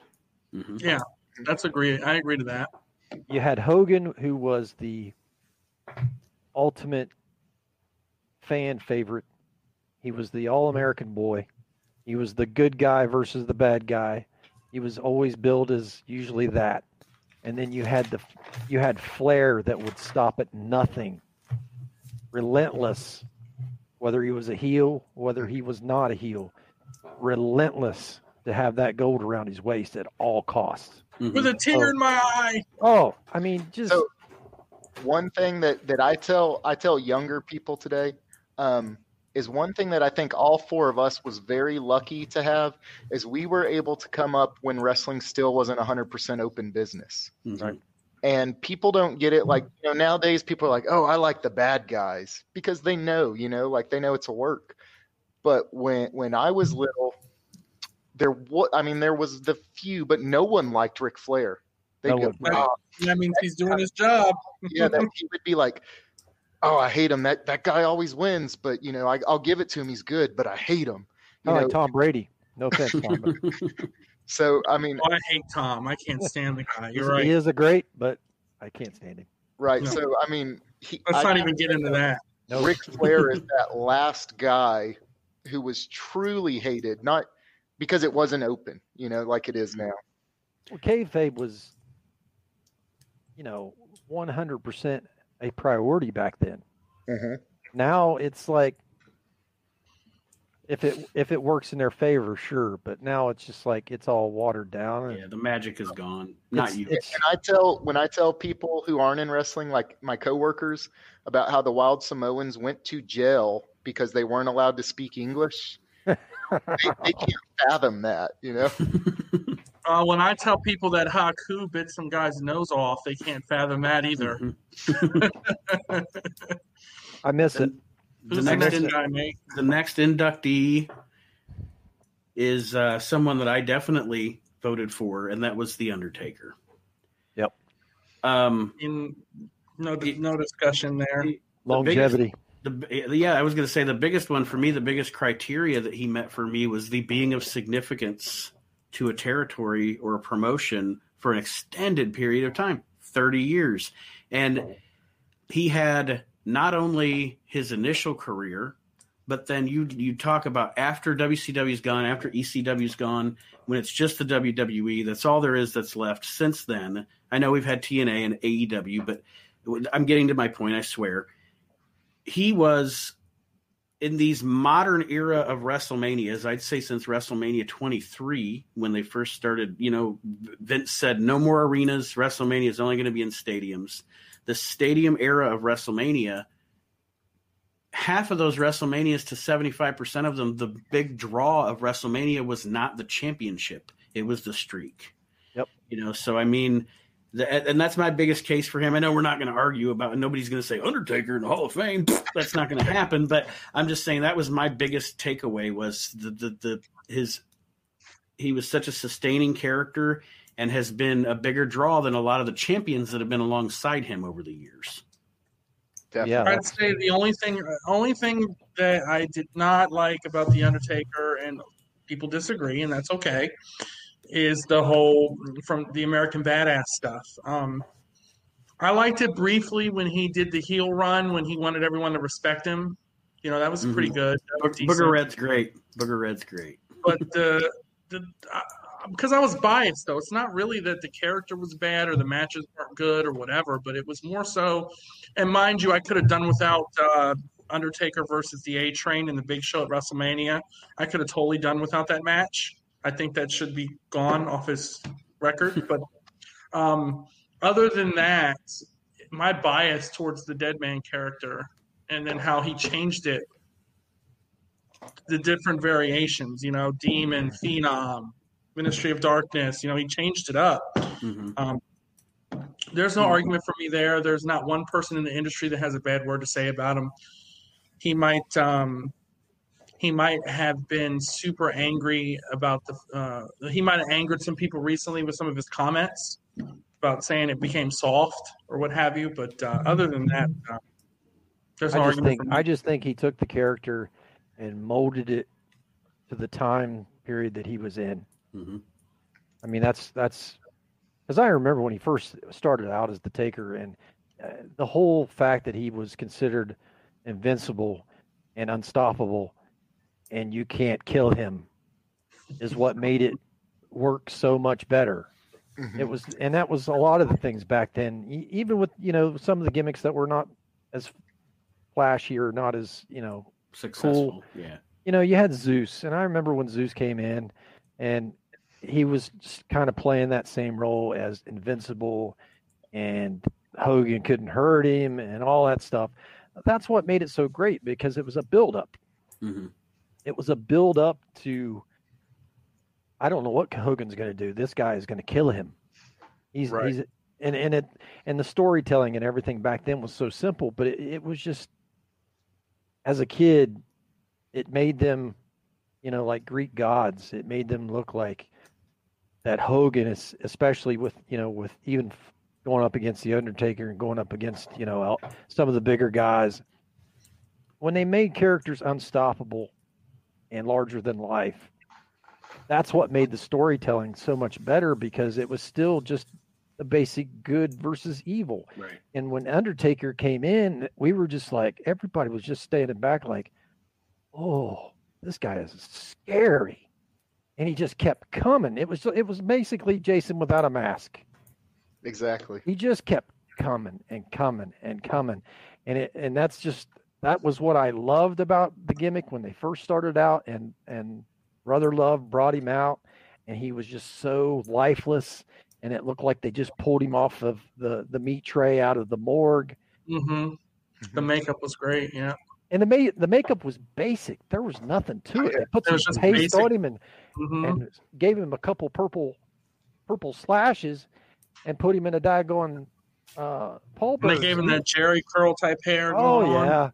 And, and and like I said, it, for him to take that simple character that worked so well back in the '80s, and then you know constantly transition it into the times that we were living in, Mhm. and make it work on a level so many different times, and then after 30 years, it's still alive.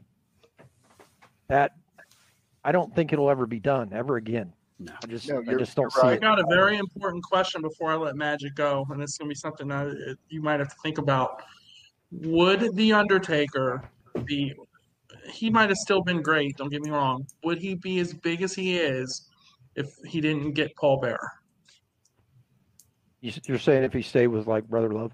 If he stayed with Brother Love, or got a different manager, or whatever the case may be, if I he don't- never got don't think- Paul Bearer, I don't think so. I think I think you're onto something because I think that in that first year to year and a half, even two years that he was the Undertaker, he he there was no reason for him to speak for himself. He was a hired the- henchman. Yeah, the way the character was, so him and Paul Bearer as the package It just it was a on character. Because when they first, let's be honest, guys, when they first brought that character in, you know what Vince saw? He saw a guy that's going to get um, a run with Hogan and then be gone.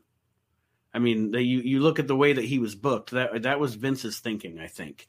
But like I said, being in that in that unit with Paul Bearer, to what kind of what David I think was alluding to, is was very beneficial for that character because it kept it it kept the steam going. I think that the it would have ran out of gas if Brother Love continued to be the guy. I think it was cool at first when Brother Love because he was kind of doing his own thing on the side as well.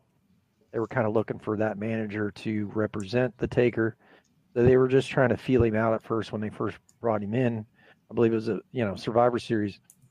But then you it's just like two peas in a pod. Once they brought Percy in as Paul Bearer, it took what was something that was already great here, hmm took it up to here because now it's holy crap, this is like believable now because now we have the total package.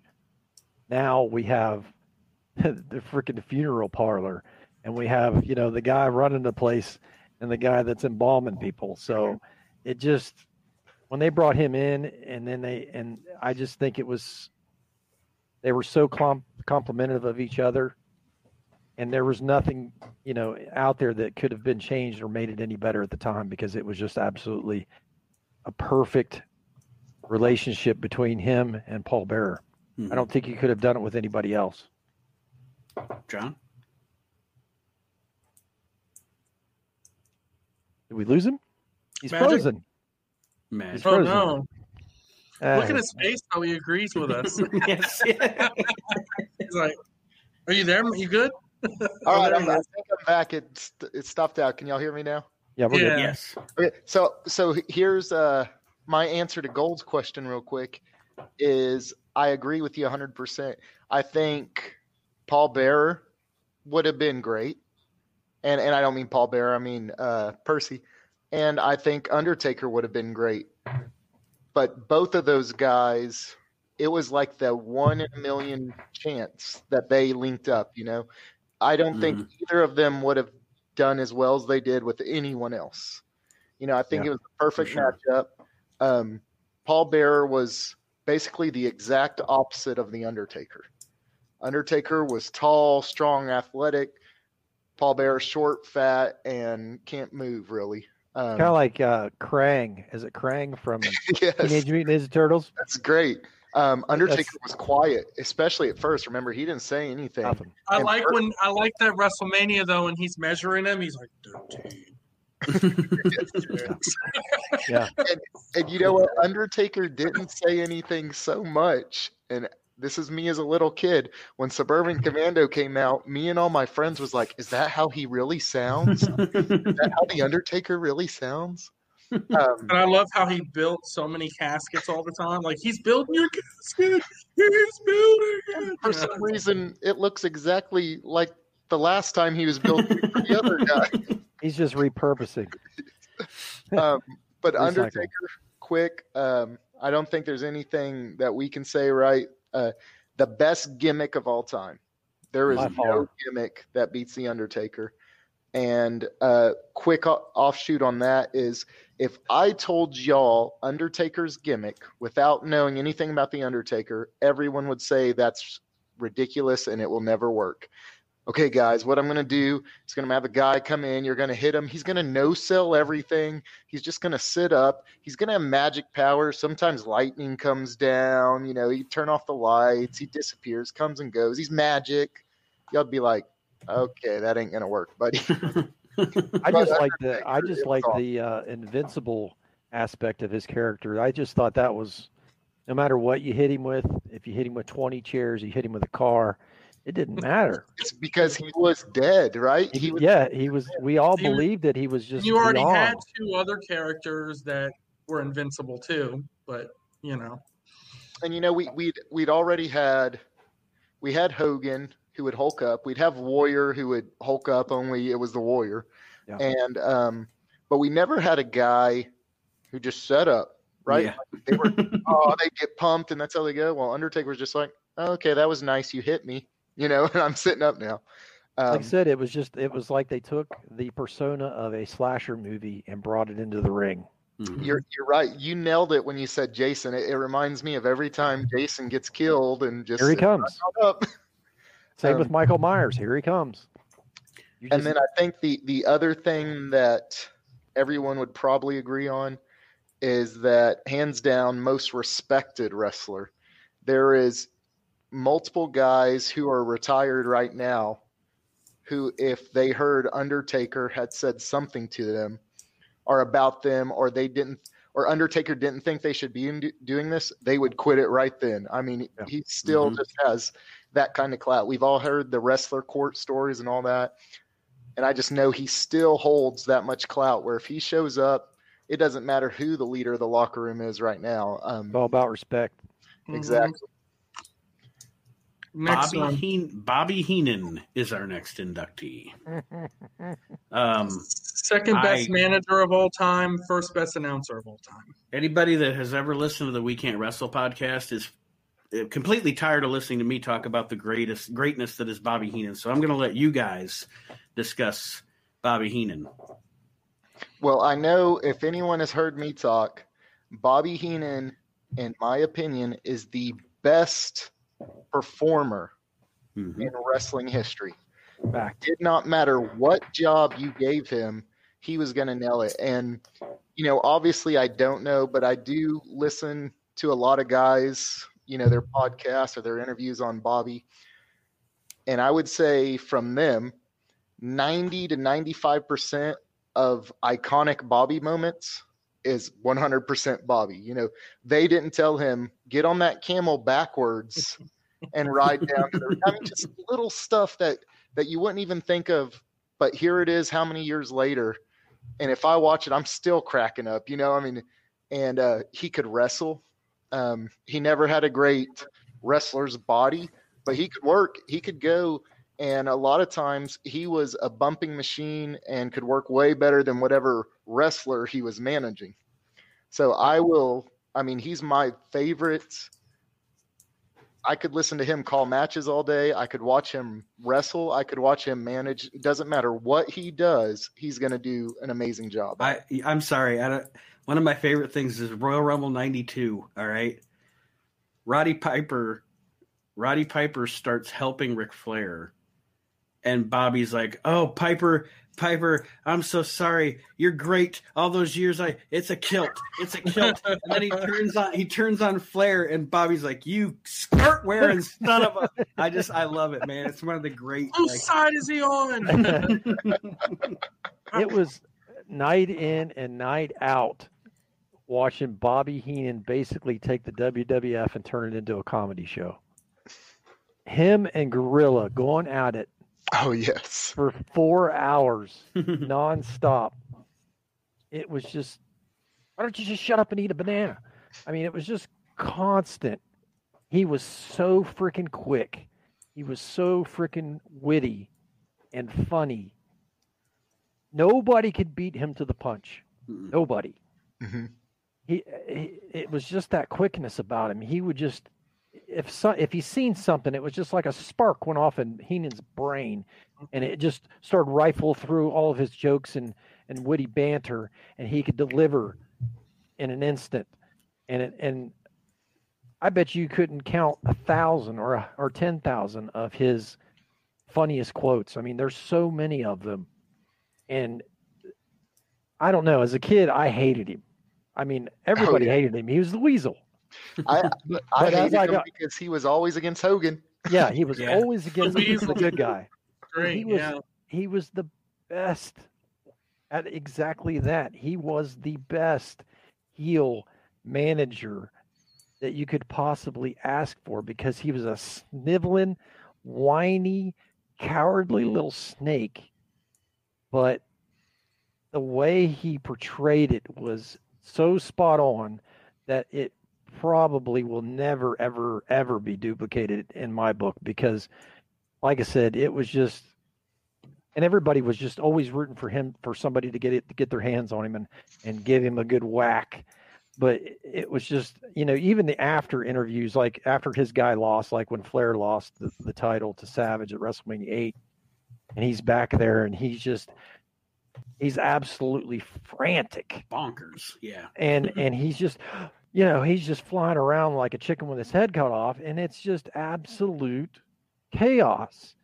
But he it, it was just like he was born to do that. He was born to just irritate people to the point where they couldn't stand him. But as i got older i loved him because he was always that smart ass that i wanted to be. So kudos to Bobby Heenan. I think he's probably one of the greatest showmen Mhm, in the exactly. in, a, in the manager spot, especially of all time, because it didn't matter who his wrestlers was. Yeah. It's still it was always Weasel. It was always Bobby Heenan. card, card, Yeah, he card. could come out yeah. there uh, with, you know, Lenny Poffo and and make a show an extravagant, you know, extravaganza out of it. And like I said, I just I miss him. I, I miss his banter. I miss his wit, and I, I never did get the opportunity to meet Bobby, but it's it was always, you know, even today. I, and when I go back and I watch all the old matches with him, and I and I I laugh to this day whenever him and Gorilla are commentating, yes. Mhm. and it was just a treat. Why don't you just shut up, Bobby? It was Oh yeah, And, and you know, you Stop, know you one, one, stop. rolling party. One thing I did like, and, and to kind of branch off, where you said, you know, it didn't matter who he came down with, he was still the weasel, which was very true. But one thing he was amazing at was whoever he came down with was kind of a different version of himself. You know, like the way he came down with Andre, you'd think Bobby Brain was the biggest man in the room. The way, Mhm. Right. uh, the way he came down with Perfect, I mean, they just clicked. Where where Bobby the Brain Heenan was just as perfect too. You know, I mean, yeah. He he it he didn't was matter a he. I got a I got a word for you. I know what exactly what he was. He was a he was a daggone chameleon, is what he was. With with he when he was perfect, when he was with perfect, he was exactly that. He was an extension of who he was representing. So whenever he was with Perfect, then he was the perfect manager. Whenever he was with Andre, he was the biggest manager. Exactly. And this So- is And I could, I bet, if you look up his win loss record, you wouldn't even know that he probably lost more than he won. Obviously, because he was with heels, right? And the heels lose. Um, Heenan, you know, just watch his Hall of Fame speech in 2004. It's probably one of the best Hall of Fame speeches I've ever seen. Um, and, and I'll say kudos to David Gold because he put me on that man. And I s- maybe once every month or two months, I st- I pull it up and I watch it again because Gold's not wrong. He put me onto that because you know that was before the Hall of Fame was quite as mainstream. yeah. Yeah. And I love it, man. And he's like, he's like, are we getting paid for this? And no. Well, I'm drinking then. yeah, To me, great- he's the best. Oh, He's the greatest showman of all time. He's the he's the greatest um, ring announcer of all time. Of- Obviously, he had Gorilla and um, the Body. He had some great people with him, of course. And of course, my biasness, I I, I choose him as my second favorite manager, obviously, because I feel Paul Bearer is the best manager. Um, but in terms of overall work and scope of work, there's never going to be another Bobby Heenan ever, Ever. ever. and a good se- a good WCW segue. oh, stuff was amazing. A Like, good what segue went here from what John was saying about Bobby um, chameleoning himself to the guy that he was managing. Our next inductee, Andre the Giant. Yep. I mean, the only guy that can fart for what two minutes straight, That's what Jake said. and he's like, "Oh, you okay? I'm good now." um, Andre the Giant is one of the uh, is one of the only, in my opinion, there's a lot of wrestlers that you'll go and say, "Oh, that's amazing," but there's not one person in the industry that. I mean, even after he's passed, would have the nerve to say anything negative about Andre. They just don't. They just. There's only two people that Andre was a little wouldn't dominate backstage, and that's Harley Race and Haku. Um, Haku bit a guy's nose off, so obviously, I mean, I'd be scared of Haku too. But Andre, Andre, and earlier in his career, he was athletic, he was awesome, and then he when he went heel and went with Bobby Heenan. What are, what are you doing with him, Andre? I mean, the storytelling, Mhm. the ripping the cross off Hogan's chest, leaving the blood right there. I mean, God, like Andre's just there's just nothing I can say bad about him. I mean, his matches as in the latter part of his career, I mean, some other other guys had to carry him a little bit, but even then, I mean, he you just knew this guy's huge. This is great, and he was the first Hall of Fame inductee, well deserved. Definitely. Absolutely. I mean, think of it still. Um, what's this? What's that like online show now that WWE does? Their little social media show. I forget what it's called, but they had one right before Royal Bump? Rumble. Yeah, the bump. And Hogan was on there, and you know they asked him because obviously the anniversary of Andre's passing, and I mean Hogan still calls him the boss, and and Hogan you know shared some stories about when he was he was newer in the business so he was basically like I was Andre's little gopher, you know, whatever Andre wanted, I got. And but uh it doesn't matter like Vince Vince, you know, there's not many men that Vince would bend to, I guess is a good way to say it. But Andre was one. And uh like it's just didn't matter you, you know, we always talk about the traveling giant. Could, it wouldn't work today. You know, everyone always says that. But Andre was just such a different class. And even there at the end, when he couldn't move as much, whatever, he was still able to take that and turn it into the, you know, I, I know I've told Gold before, but I was the little kid who 100% believed every storyline. And, Yep. and Andre Okay. never got knocked off his feet till WrestleMania 3 with Hogan. Never slammed, none Never that. Yep. slammed. Never beaten, undefeated. Yeah, undefeated for years and years. Um, Who was it that fir- actually first slammed? it? Was that Patera? Who was it? Uh, it Is it was Harley? actually uh, Harley. Yeah. Was it Harley Race? Mhm. and- Hogan slammed him before in the Yeah, earlier. Hogan Fighter, slammed but him he- to the hill when he got- Andre was face. He got. I was going to mention if you don't know the true scope of Andre's career too. um, to read the new uh, the autobiography that came out about him last year because it also shows you the scope of his career before before the WWF. You know, Montreal and and Right. traveling through the territories. And actually, I I don't think technically, um, I don't think Harley was even the first one to slam him because I think it, I read in the book, you know, when he was when he was still uh, uh, what Jean, Jean Ferré or whatever he was called, he got I thought- slammed up in Montreal. Also, I thought I was thinking Kamala was one the one that slammed him. Kamala slammed him before Hogan did. too, I Kama- Kamala slammed him when he was heavier. without too. Andre's consent. Yeah, just grabbed him and There's a whole story in the book about that, but I will, I will say, like, no, he wasn't. All the other slams, he wasn't near the size he was, and. Oh yeah, he was huge. there. But but a quick story on that. I don't know if y'all have heard it. Um, when Harley passed away, they brought on uh, something I was listening to. Brought on some of his students and some of wrestlers, and they asked him. They said, "Hey Harley, did uh, because you know Harley suplexed him and slammed him." And they said, "Harley, did y'all talk about that in the in the uh, back?" And like Gold was saying that Andre respected Harley. harley was like, "Nah, it's bullshit. I called it in the ring." And Andre's probably like, do it. Do it. it. go ahead, boss. And then of course the whole, you know, remember when he was um like now I'm now I'm like losing my mind. Um Bad News when he was Bad News, what was his name? Before he was Bad News Brown, what was his name? Bad News Allen. Thank you. The story of how he got the Bad News Brown name. how he's in the ring and Andre Yeah. does a sit on his chest and then has diarrhea on his chest. And, and then Bam Bam's dying laughing and, and Brown's like, get off of me, get off of me. But honestly, with with Andre, it was a spectacle. Yeah. I mean, it was it was that feeling whenever you went to the carnival or circus or whatever, and you had the bearded lady, and you had the world's strongest man, you had Goat Boy, and he was he was just a he was of the world. yeah he was i don't want to call him a freak he wasn't a freak of nature he was he was just a specimen that would mm-hmm. never be duplicated i mean there's always going to be big guys out there but there's never there's never going to be another andre the giant because that's exactly what he was i mean he was literally the giant Right. and then even when they tried to bring in, you know, Big Show and all that stuff, and tried to say, oh, you know, he's Giants kid, blah blah blah.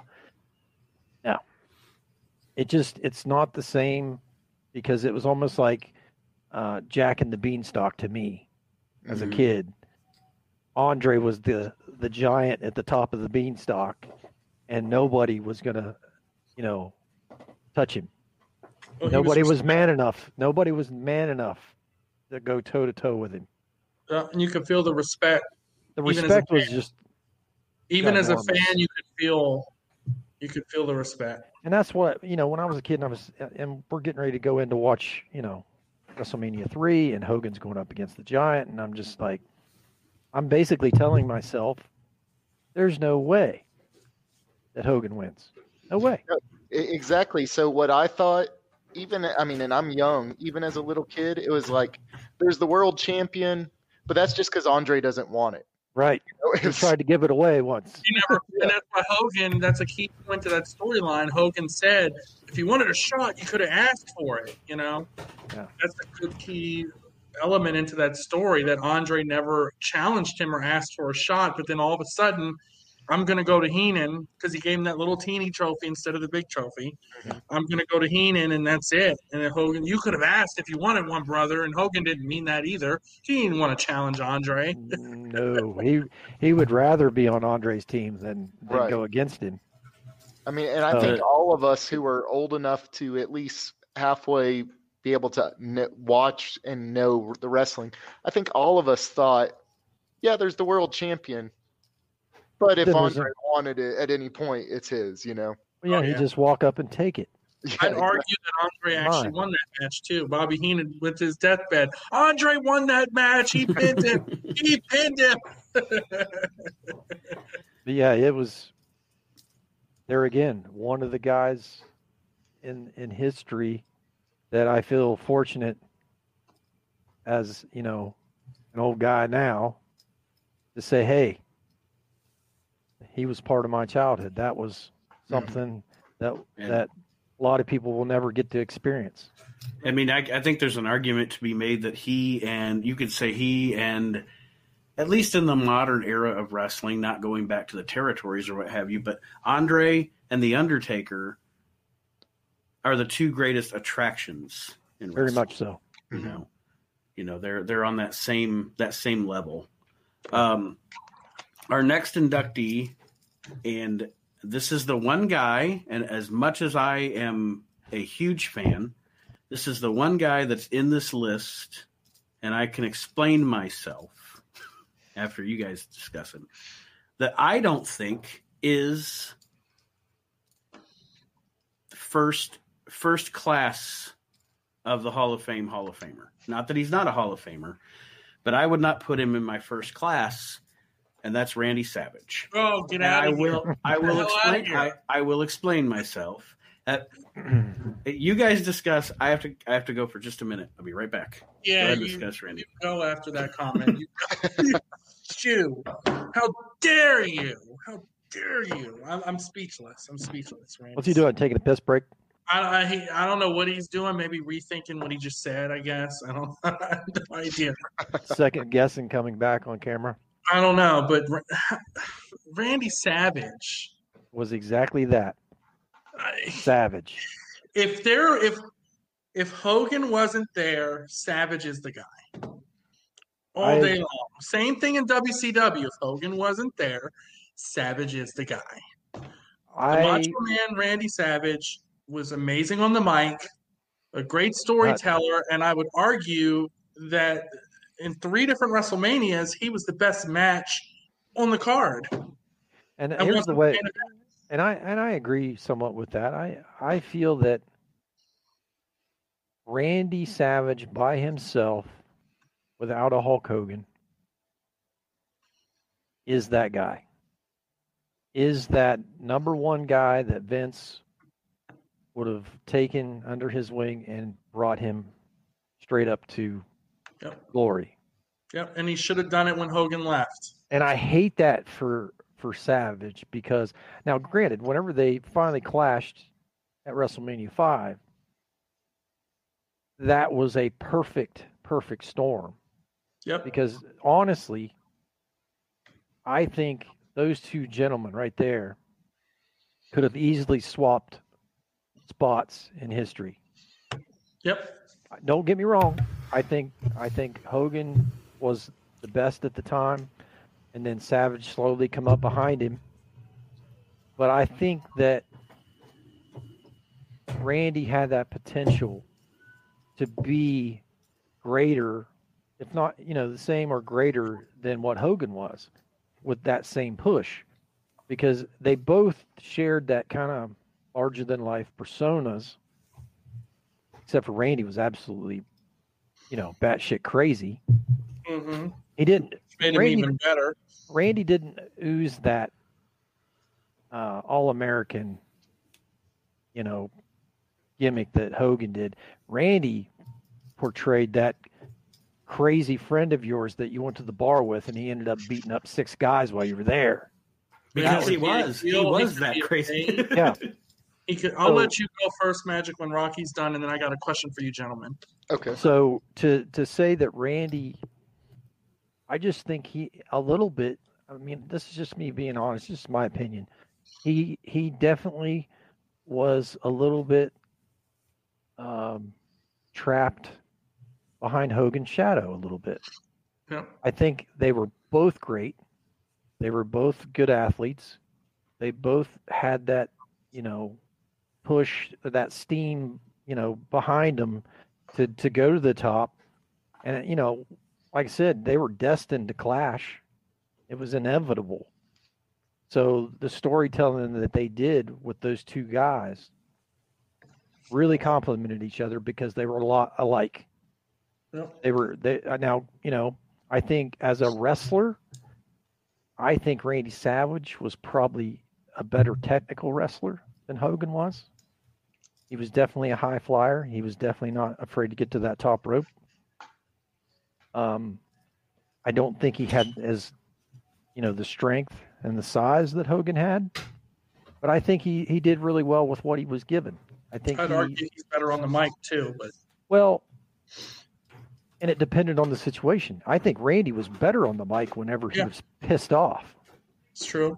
Whenever he was trying to be a, a baby face, I think he struggled a little bit. But I think whenever he finally decided, well, I'm going to be a heel,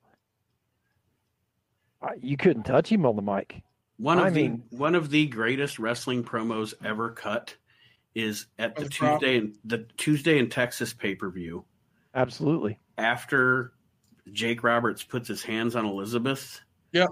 Like there is not a more gut wrenching promo that you, I mean Randy Savage pulled that from his pulled Oh, that from his that- I mean you know what I mean it was You know, so- you know good. that was so 90, amazing. 95% real. You know it was.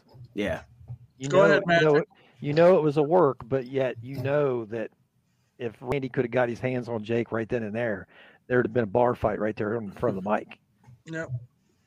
So So, um, let me Hit it. start with saying Macho is one of my all-time favorites, and um, though he's not the best ever technical, the best wrestler that way, I kind of think of him as the um, the grandfather of modern day wrestling. He's really what when we see wrestling matches now, and not to get too in depth into how wrestlers set him up and everything, he's I mean, I'm sure it wasn't 100% him, but he is basically set the outline for what we see in a wrestling match now.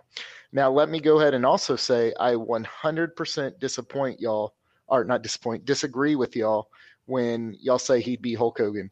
I think no way in the world would Macho Man be Hulk Hogan. He wasn't that, he was a larger than life personality. He wasn't the larger than life person. Right. What, tell you what I do think is he could have been Ric Flair. He could have been the WWF version of Ric Flair. I think I mean and, and I loved as a kid, I loved baby macho, but man, he was a awesome heel. I loved his heel work. I loved his psycho when he'd take off those glasses and there's those eyes. And um I, I think it would have been a I think it would have been a different kind of push. You yeah, have yeah, Ho- yeah. you No, have I, Hogan, you have Hogan, the All American hero push, Mhm. and then you have Savage, the the vigilante um psychopath, kind of Mhm. like the Martin Riggs of wrestling. You know, that Lethal Weapon persona. He was just like one minute he's patting you on the back, the next minute he's ripping your throat out. I mean, And- and there was that there was that gray line. He always he always hugged that gray line of of whether he wanted to be a heel or whether he wanted to be a babyface. He was always right there, and at any moment, that's it. He I mean, snapped, went one I way or the other. I loved I loved his psycho bad guy. And he was probably so good at it because it was probably ninety percent, Oh yeah, you know, it was him. off Well, he had But Sherry too, obviously. I obviously. loved I loved his work with Sherry. Um Yeah. and then the Liz stuff, and then. But here's my question, um, to you gentlemen, and me and Nate have argued about this a couple times, because I think he knows where I'm heading now. WrestleMania nine and ten, obviously we we know. I'm not taking anything away from Yokozuna. He's an amazing individual. His new documentary on the WWE Network is awesome. Right, great guy. Given a gimmick, he he worked with it well. But here's my point. I feel like Macho Man could still go, and Vince felt otherwise, right? He felt Macho was getting old. I'm going on to new guys, what have you. In my humble opinion, had Vince win another route, let the Macho Man win the Royal Rumble instead of eliminating himself, Jump in the rope and take it off. let the Macho Man win. And can you imagine the main event? Mean, you could do it at nine or ten, whichever you prefer. I know nine they gave Hogan the belt again, and, and whatever. But let's say we do it at WrestleMania 10 instead of he wrestling Crush, right, or whatever. He goes on to, and I get you had Luger in the picture, but let's say none of that happened, and, and you had Luger and Yoko on the mid card, right, and then you put Macho Man and Bret Hart for the WWF Championship. Of course, you have to have you can have you can have face versus face, or you can have Macho Man as a heel again because he did such a great job. I feel like if Macho Man won that belt, he could have carried the WWF a little better than the time when Bret Hart and HBK carried it. I feel like the ratings would have been better. I feel like the advertisements would have been better. I just feel overall that Macho Man would have been able to carry the WWF on his shoulders at that point in time. I just think Vince gave up on him. I, I there must have been you know too much, you know, bad blood or whatever. But I just think it just felt like they gave up on him and they were just kind of pushing him out the door. Yep. Like he he was a has been, and I'm like, to me, around that time, I thought he was in his prime. I mean, at WrestleMania eight, when I was there with my father, and I watched him, that whole storyline with Flair and Elizabeth, and show us the per- pictures, Mister Perfect. We're gonna put them up on the big screen. That was true writing and poetry. I loved. I mean, you can't you can't come up with any kind of angle other than messing with the guy's wife. Mhm. And the Mhm. way they and did Curt it- was perfect. Curt Hennig, all that whole Oh. stuff was, all of eight was perfect. Like, see, what I didn't, no pun intended, right? You know, it was all, and, and I like can the, see uh, that he loses, he beats Flair for the belt. WrestleMania nine, he loses the belt to Bret. Push Bret up to the stars. WrestleMania ten, you have Bret and Macho Man again. Macho regains his title. He carries the WWF, loses it to Shawn Michaels. Him and Bret feud. I My think they, opinion, I think they could have than had they could have had a hell of a storyline with Macho and Bret. I think their two characters would have definitely clashed pretty well. Oh I yeah, mean, and and and you could have put them both as heels. You could put them both as face. It wouldn't have you can mattered. do what you want. You could have done whatever you it would have just been a you know a pure hatred between the two of them, and you know both of those guys to me came around the same era. I mean, you know Bret started off and came up through as you know into the tag team scene and all that stuff, while Macho was you know battling for the IC belt and wrestling George the Animal Steele. So to me, those two guys were still in their primes. They were both. Yeah. I thought you know they would draw really well, and then Mhm. it was just like they just you know Vince woke up one day. Uh, yeah, Man, I'm over it. Let's get a fake Diesel, fake Razor. yeah, Well, I'm- there's I'm- the, Through uh, the old guys, and, and then the biggest problem that I had with all of it, with all of it, is you had an opportunity in WCW to have when Hogan turned on Macho Man with the leg drop. You had an opportunity to have one of the biggest feuds ever between those two again, where Macho Man is a face, and what do you do? You have Macho Man join the NWO too. Mhm. that was just a downward spiral of all the guy, all the guys in the back getting tired of being second fiddle to the NWO, and if you can't beat them, join them, and then the next thing you know, everybody blinks and oh, we're all NWO. Yeah. Now so we're he's all in Hogan's shadow again. It's like so we're we're all back to square one. We're not. It's almost like they undid the NWO, and we're all back to being just WCW. You could have had Macho Man and, And then they killed it. At, at one of the big, at, at great bash at the beach, Great American Bash, whatever you wanted to do. You could have had Macho out for a while, gets injured by the NWO, comes back, makes that big comeback, right? But I wanted Savage to come again. back and blow up the NWO. That's what I wanted. You screw him again, and you put him in Hogan's shadow again. So we never got our chance to see if Mr. Slim Jim himself could carry. You know when they finally let Macho Man carry it, two thousand. Yeah. You- give him a bunch of valets, and you go here, carry it, Macho. And he's like, I don't want it. and he was still wrestling great in 2000 but the problem is is it was oh, it was six years too late man like it, it, i just can't wrap my head around it but look at the end of the day we, we all know hogan was one macho was two i get that but that's how it was given to them Yeah. that's how it was given to them It could have. think- It could have easily swayed. I mean, you could have had almost two separate stories. Hogan on one side, Macho on the other, just feeding off of each other the whole time, and, and you know both sides of your company would have been flourishing. I mean, that's kind of what they did whenever they let Savage have the IC belt. Hogan had the world title. It was just it was a nice flow, and then they finally clashed. But then after they clashed, it was just like, you know, Savage's stock just slowly started.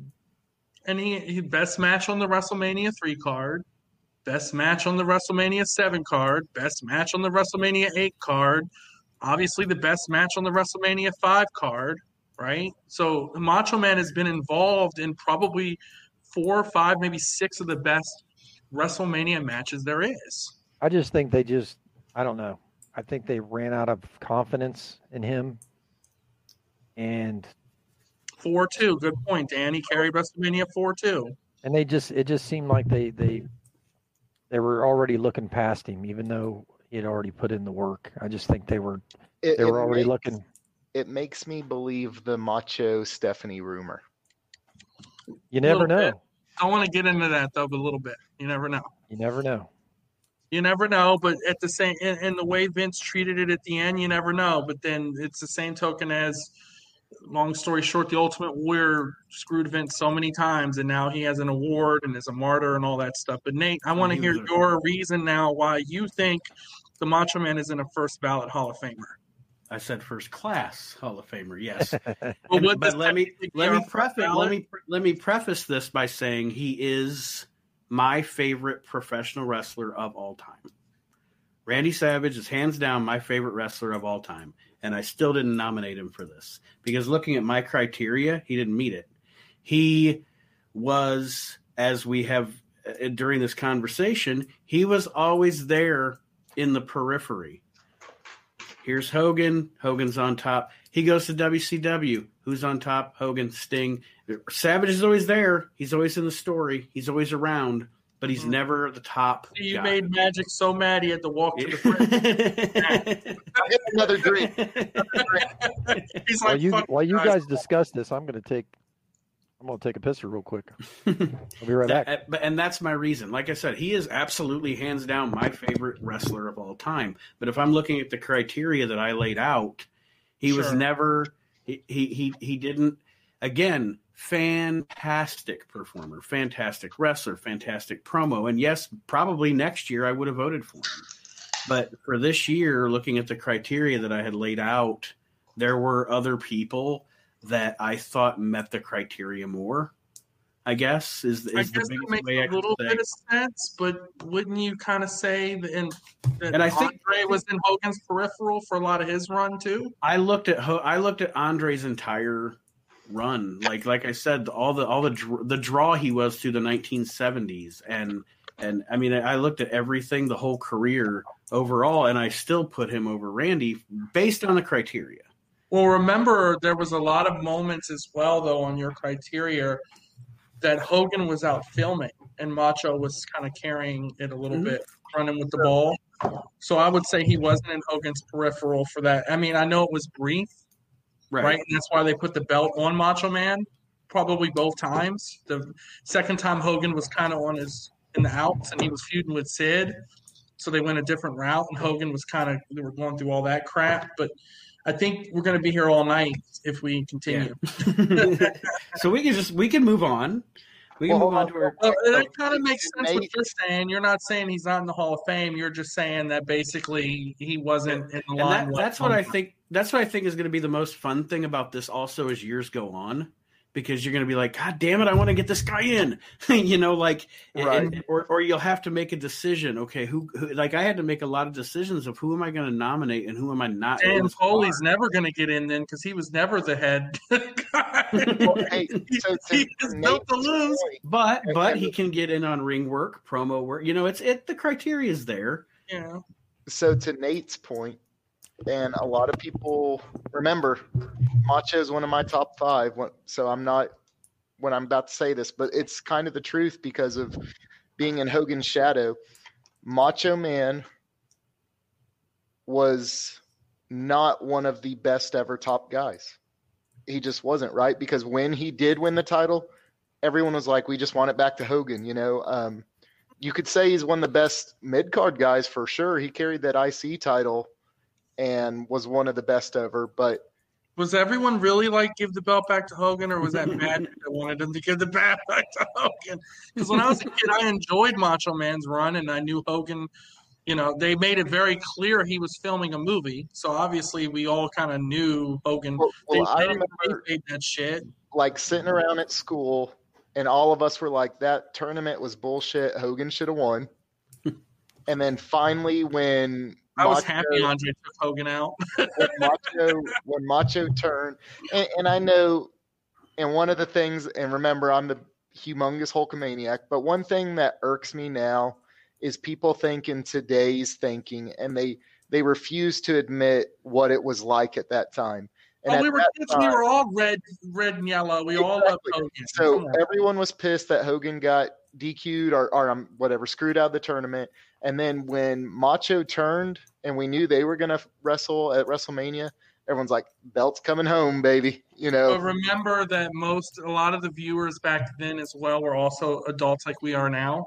So you mean people of our age, and then maybe some adults were mad about the Hogan situation, whereas a lot of the adults were like, finally they put the belt on fucking Macho Man, like No, we would because- be because today. that's how we think now. We think And that's how they thought then. That's how our parents thought Then- then. My then dad was ecstatic. like this. Man won. then it was, gosh, I hope the Dallas Cowboys win the Super Bowl. That's how people thought of professional wrestling. Now we go, oh, well, this is stupid. Creative should do this. Well, technically, the 49ers Everybody's everybody's creative the- now. E- Exactly. Technically, the 49ers were the, uh, the the Hulk Hogan's of football back at that time. Right, But but back then it was a professional sport. That's the way people looked at it and thought. They're like, I want my favorite guy to win that fight. man, Not- we want the Bills to lose again for the fourth straight year. You know, that's how we thought. I want to see a guy go to WrestleMania and challenge for the belt four years in a row and lose. That's a good story. See, there's so much there's so much talk and information and everything out there nowadays with social media. Uh, unfortunately, kayfabe would not survive. You're correct. I mean, back back then, you could hide behind closed doors and and write the stories, and I mean, there was no way of them leaking out. Now, Well, MJF. He's he's well, all, he's a dick all the time. yeah, that's fine, and I appreciate his, you know, Oh, he'll smack a paper out of a little kid's hand. I love it. I appreciate that because you know that's that's old school to me. But but nowadays everybody's, and I'm not saying this to piss in anybody's Wheaties, Piss away. Piss away. but but it just seems like everybody's got an opinion, which is fine. Opinions are like assholes. Everyone's got one. Yeah, and everybody is an expert hmm on the writing of a of a wrestling show. I mean, yeah. I mean, I mail in storylines all the time, and they just send them back and say, "Thank Yeah. you so much." So you know, I don't know. It's it's. I know that the writing has um, definitely lapsed. If I was a writer, there would be no Yokozuna right now. So, I mean, that makes me a bad writer, right? In some people's eyes. I just miss. I just miss the good versus evil. I just. That's what I miss. It's it's as simple as that. It's as That's why simple as I WrestleMania. Six was so big because nobody knew, nobody was ever privy to a good versus good. Well, they You know, only people that knew what was going to happen was the people in the back. oh yeah, nobody in the stands or sitting at home watching pay per view knew how this was going to go down. Now everybody sheds their opinions to the point where 50 50. We know this is going to either do this or they're going to do that, or even they'll go diving into it even deeper. Well, I I seen this coming. We knew this was coming, and then you know Yeah.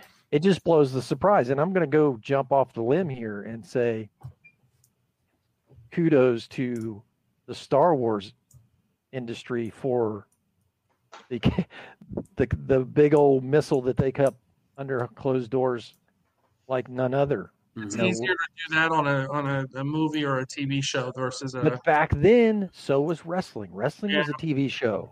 you can't do that now. It's just too. you- You got people that are, you, and then you got the the other problem is, and then we're kind of getting off on a tangent here. The other problem is, is that you got Alexa Bliss spitting out blood and black Yeah. goo out of her mouth and going crazy, and then you're going on your Instagram and she's there with her husband, she's holding her doggy. And you She's know who's normal person. you know who's responsible for that, David? Our next inductee, I just I just wish Me, baby. Vince I- McMahon Jr. Big, big I just uh, just to just to close on what I was talking about. Mm-hmm. I just wish that we could just sit back, enjoy the story, and try not to figure out the end from A to B. For I just to give us better stories, and we can do no, that. I, I agree with that. I do. I think there's not really any story in the new product. I think it's just basically turned into a high school wrestling match. No, you, We got this know what? Uh, guy going against this guy, and there's going to be an outcome. One of them's going to win. That's the writing.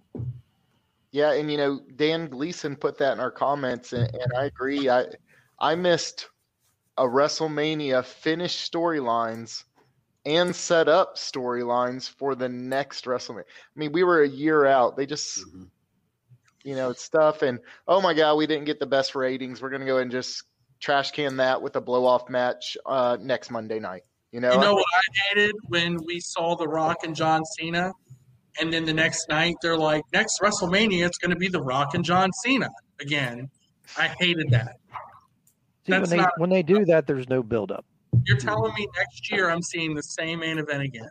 No build up, no return match. It's Everybody likes that climactic story Edge and to- Randy Orton are going to be number to- one and two. to the ultimate end, and then we we start the roller coaster all over again. But You knew just- Edge was winning as soon as you knew he was one or two.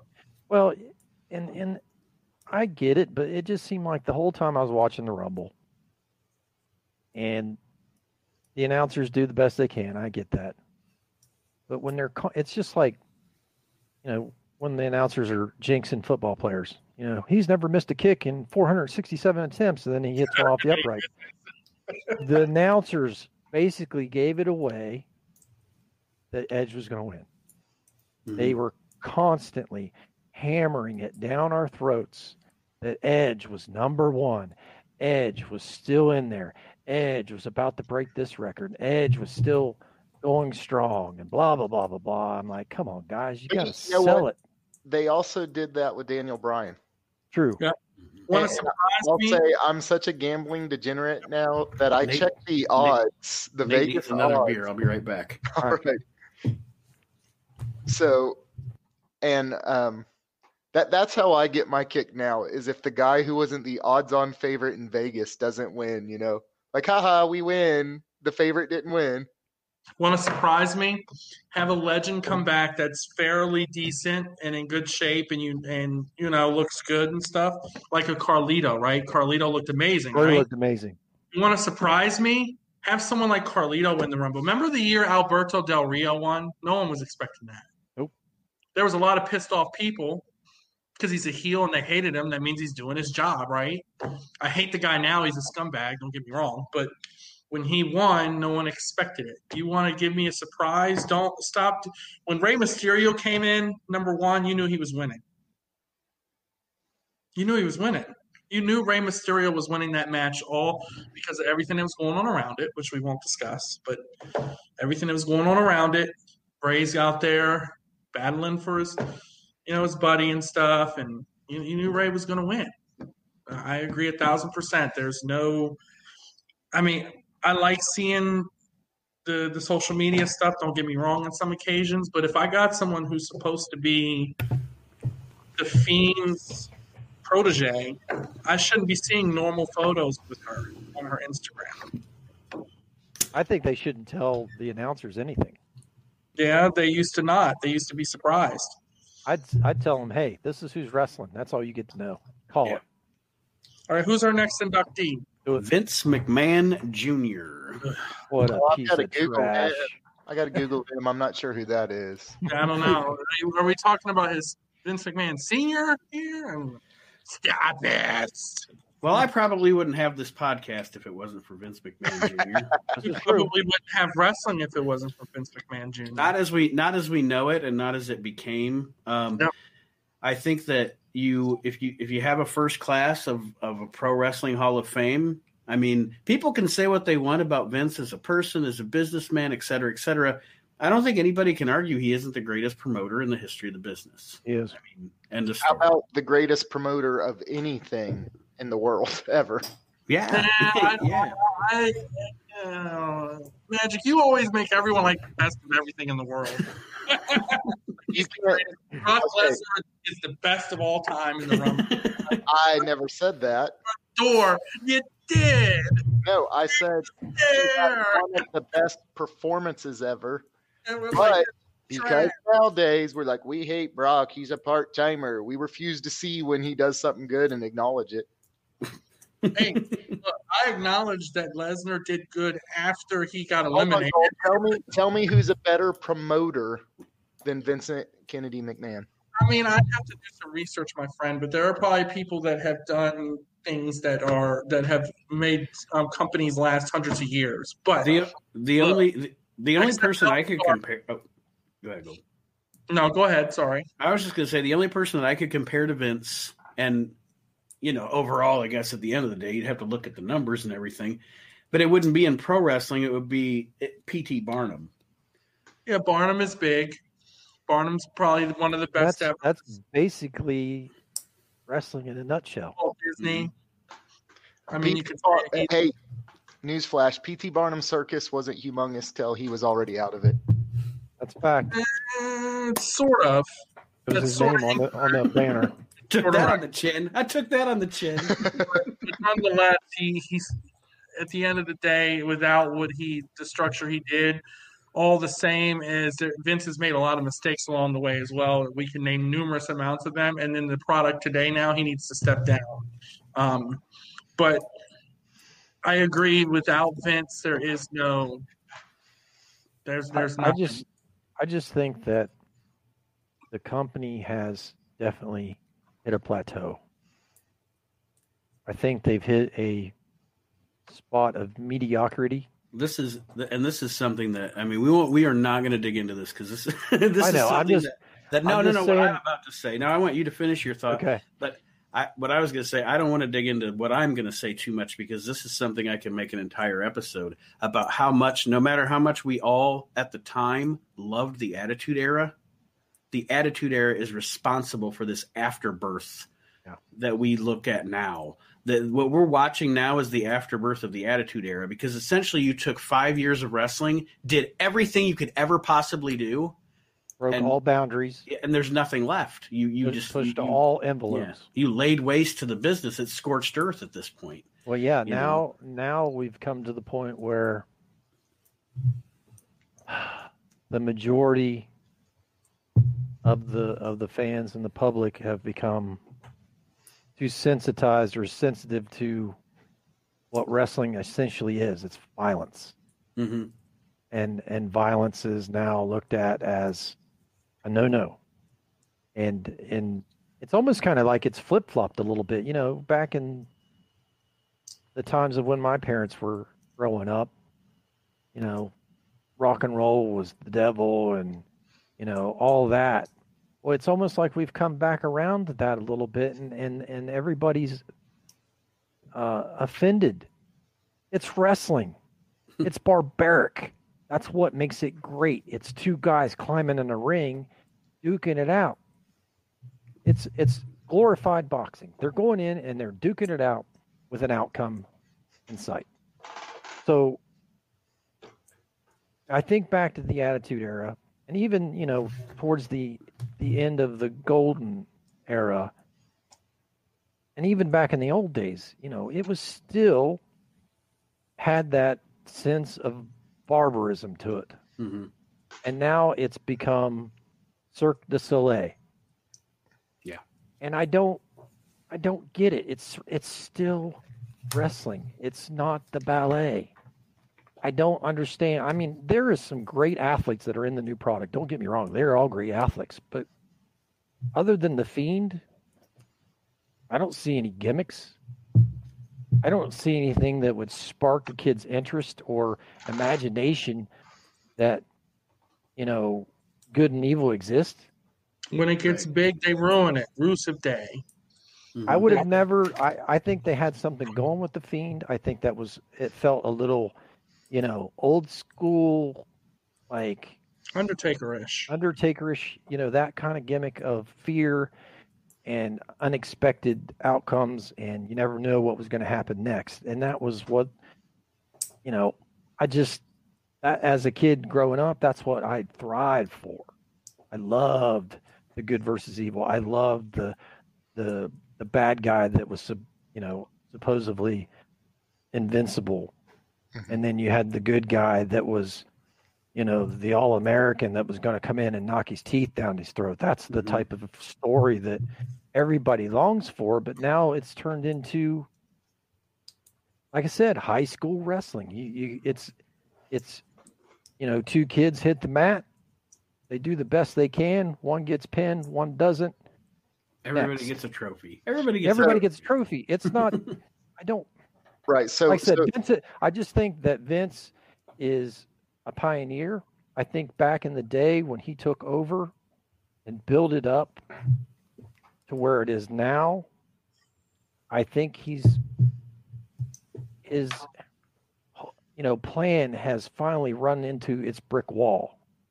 I think he's run out of ideas, and I think he doesn't he hasn't surrounded himself with the people that have the answers. So I just think that you know everybody says all he needs to pass the torch. Well, it's not so much to pass the torch; he's paying the bills. But I think just like with with the virtual asylum and the asylum, I have we've surrounded each other with the talent to make it great, and I think it's as simple as that. He needs to. He's got the talent, but now he needs to. You know, he needs the backup to to mold that into something great. And I just think his, you know, I think he just needs the, help from something else besides. So you're saying he's the Jerry Jones of the the uh, Well, WWE? I just think that his philosophy and ideas with the direction of where it's going now, I just think that it's run its course. Did you know that Vince didn't watch any NXT for several years? That doesn't surprise me. Yeah. So any go on, Magic. I'm sorry. So here's the thing. Um, first, let me start by saying I'm in the same beliefs as y'all, but then let me follow it up with Vince McMahon is still doing an amazing job. You know what we are? We are the minority, We are. the the over aggressive wrestling fans who we we you know dissect everything and and this and we don't like this storyline and all. The matter of the fact is, how are how would you tell anyone of any business that's still continuing to grow, that's still continuing to profit so much money. Mhm. You know, Vince McMahon does not care about us. He's got us no matter what. Right. Uh, the shittiest shows in the world, we're still watching. He cares about the casual fan. He um now when ratings dip, he probably cares about, and I They know have. that's some. But when he's still making that much money every quarter, and we see it every time it comes out, and it's an eight billion dollar company now. It, it, I don't know if you or anyone, if I was in his shoes, could tell me something like, "Hey, you're doing real bad. You need to step down." Oh, that's funny because I just had a record, record. I see. I'm not. I'm not one of those guys that thinks he should step down because I think, Well, as a businessman, I think he is, you know, top notch. Let me But say I, this. but I, but I just think he doesn't have any support. let me say this, Magic. I, I agree with you. He's making hand over fist money. Obviously, he just sold his rights to the network, which only had 2 million subscribers, to Peacock. And I would say 2 million subscribers is a failure. He sold it to Peacock, which has over 23 million, so he gets more eyes on his product. Yep. But I will argue with you, it's, and I'm going to use an NFL analogy, it's the same difference. Jerry Jones is making money hand over fist. His company's still growing, his product is still growing. He's doing a great job. I'm not saying Vince needs to step down as the business of the company. Obviously, he's a genius. He's a billionaire. He- He's better than any of us, right? Obviously. But at the same token, it's just like us Cowboys fans. We're sitting here watching and watching and watching and watching and watching. We're watching them make more and more and more money, but we're not winning, right? Same thing. It's it's not a it's great athletes with great stories that can be placed with them. That's where Rocky was going and where you're going. So we're all kind of agreeing. I don't think Vince needs to step down as the owner of the company, kind of like Jerry Jones doesn't need to step down as the owner of the Cowboys. but Vince needs to give it to Triple H, who has done an excellent job with the NXT talent and has given them great storylines. So, and then when they get called up, some of them have good stuff. Some of them, their storylines get convoluted. Like you, you know, you're not doing anything now with certain people. So I agree with with every with everything everyone is saying. I just I think just he think he needs needs to- help. I think he Yeah, I needs think help. he needs So, to no, let them I, work th- on I think we storyline. all agree with Rocky, but the difference between the NFL and WWE is NFL, there's two different things that say success success on the field and success financially. Yep. Unfortunately, WWE is just financially. There's no other successful. I mean, yes, like us rating it, ooh, was it a good match, whatever. But as far as their business model, it's just financial. You know, the Dallas Cowboys can say, well, we made money, but we didn't. Their goals to win and make money. There's no that win part in. WWE. Sure, I mean, sure. there's and, and I growing- guess the comparison is the comparison I'm making isn't is is you're right. It, is only one. It's just financial, and if they're doing great financially, uh, there's eyes on the product. I just think that the eyes on the product every single month by month, year by year, has lessened, and maybe that is by definition the hardcore fan. Obviously, the ratings are lower, but also there's a lot more technology that factors into that, of course. You know, because people are watching it different ways and, and things of that nature. So I, I see what your, your point is, and I agree with that.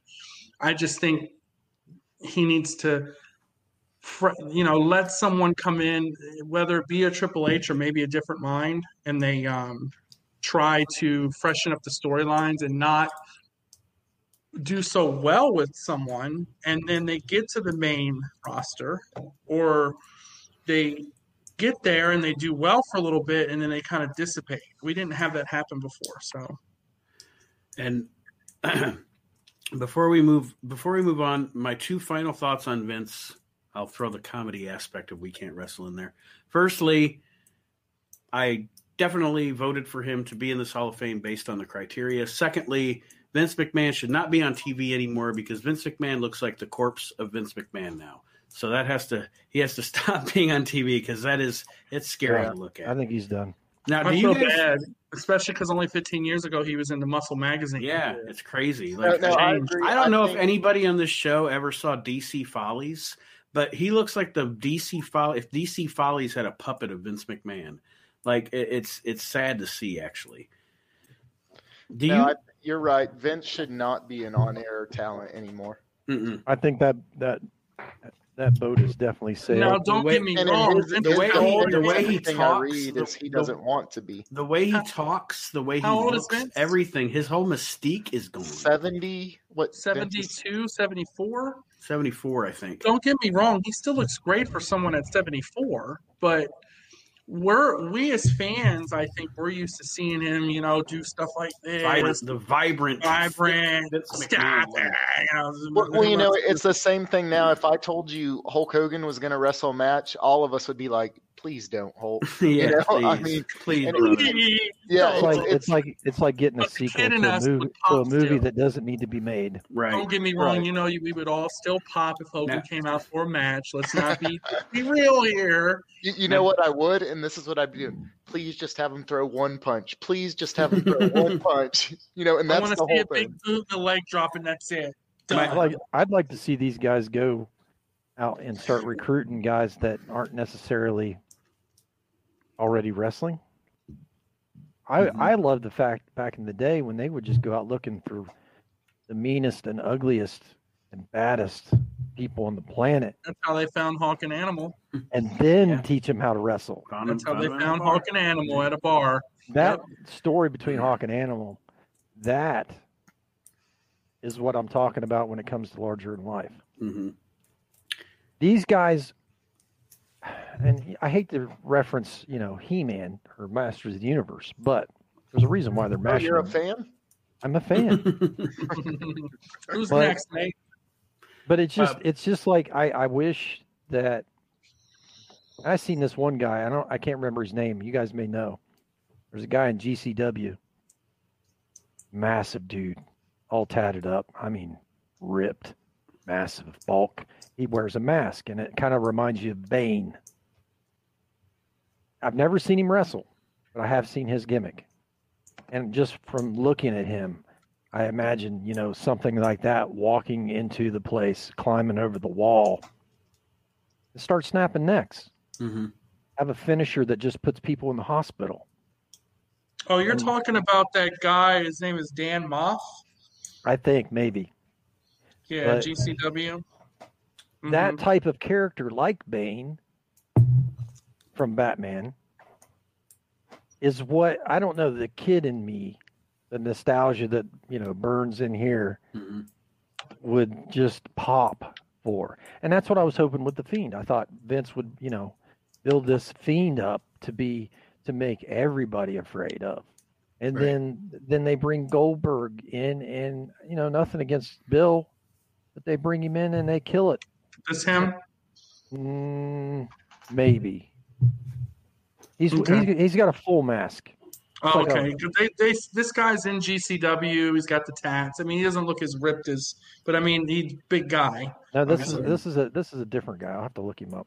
Okay. I Okay. seen him I seen him on my feed, but I'm just looking for that juggernaut type of character to come in and steamroll the competition. Oh, Gleason, I think has the name. Is this it? Mil Muertes. It very could well be. If you find him, bring him up because I want everybody to see him. Because, like I said, see.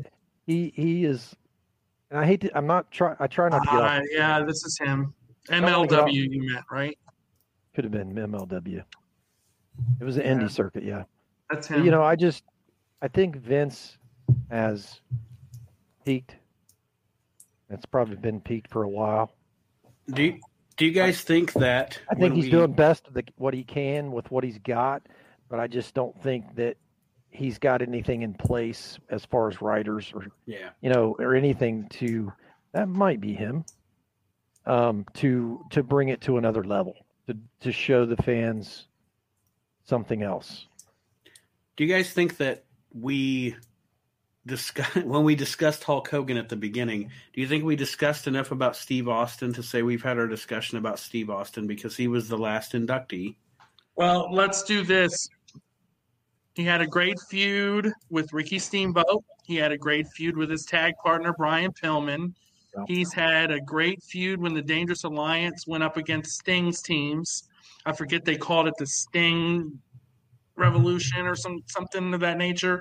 He's had Dudes with attitudes, wasn't that's it? it. Yeah, multiple, multiple storylines in WCW. That was great. Bischoff didn't see anything in him. Gold been googling this the whole time, trying to come back. Actually, back. I'm not going to lie. I knew the Steamboat one and I knew the Pillman one, but I did Google a couple extras because I just wanted to refresh my memory. I'm really not going to lie about that. But I did know about Steamboat and Pillman because I watched some of those matches a couple weeks ago, um, just to go back and you know watch a little bit because I was a little kid when I watched these matches the first couple times. So um, Now, yeah. I just want to interrupt you real quick. I got a picture of this guy. Oh, you got now, him. now, granted, I have not seen this guy wrestle. I imagine he's a he's a horse. This is what I'm talking about. When you when you start looking at that mold of a professional wrestler, this is this is what I'm talking about.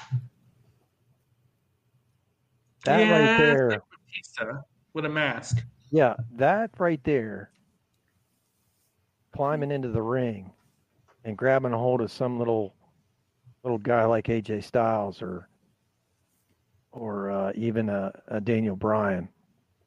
Good luck. may, I'd may, be super nervous. We'd have another. Um, uh, there's been a bunch of guys like that, and they they a lot of them fizzle out. I know I, it's you know you get into the bigger guys like that and you you, you have a lot of injury and stuff like that because you know they may not be as agile as most, but Yeah. there again, go with what works. I mean, guys, okay. Spoiler alert, that's me. I put on a mask. Sorry, that's how I look with my shirt off. All right, Sorry. stand up, prove it. I mean, I've I've had Christmas Christmas goodies since then. I don't quite look the same.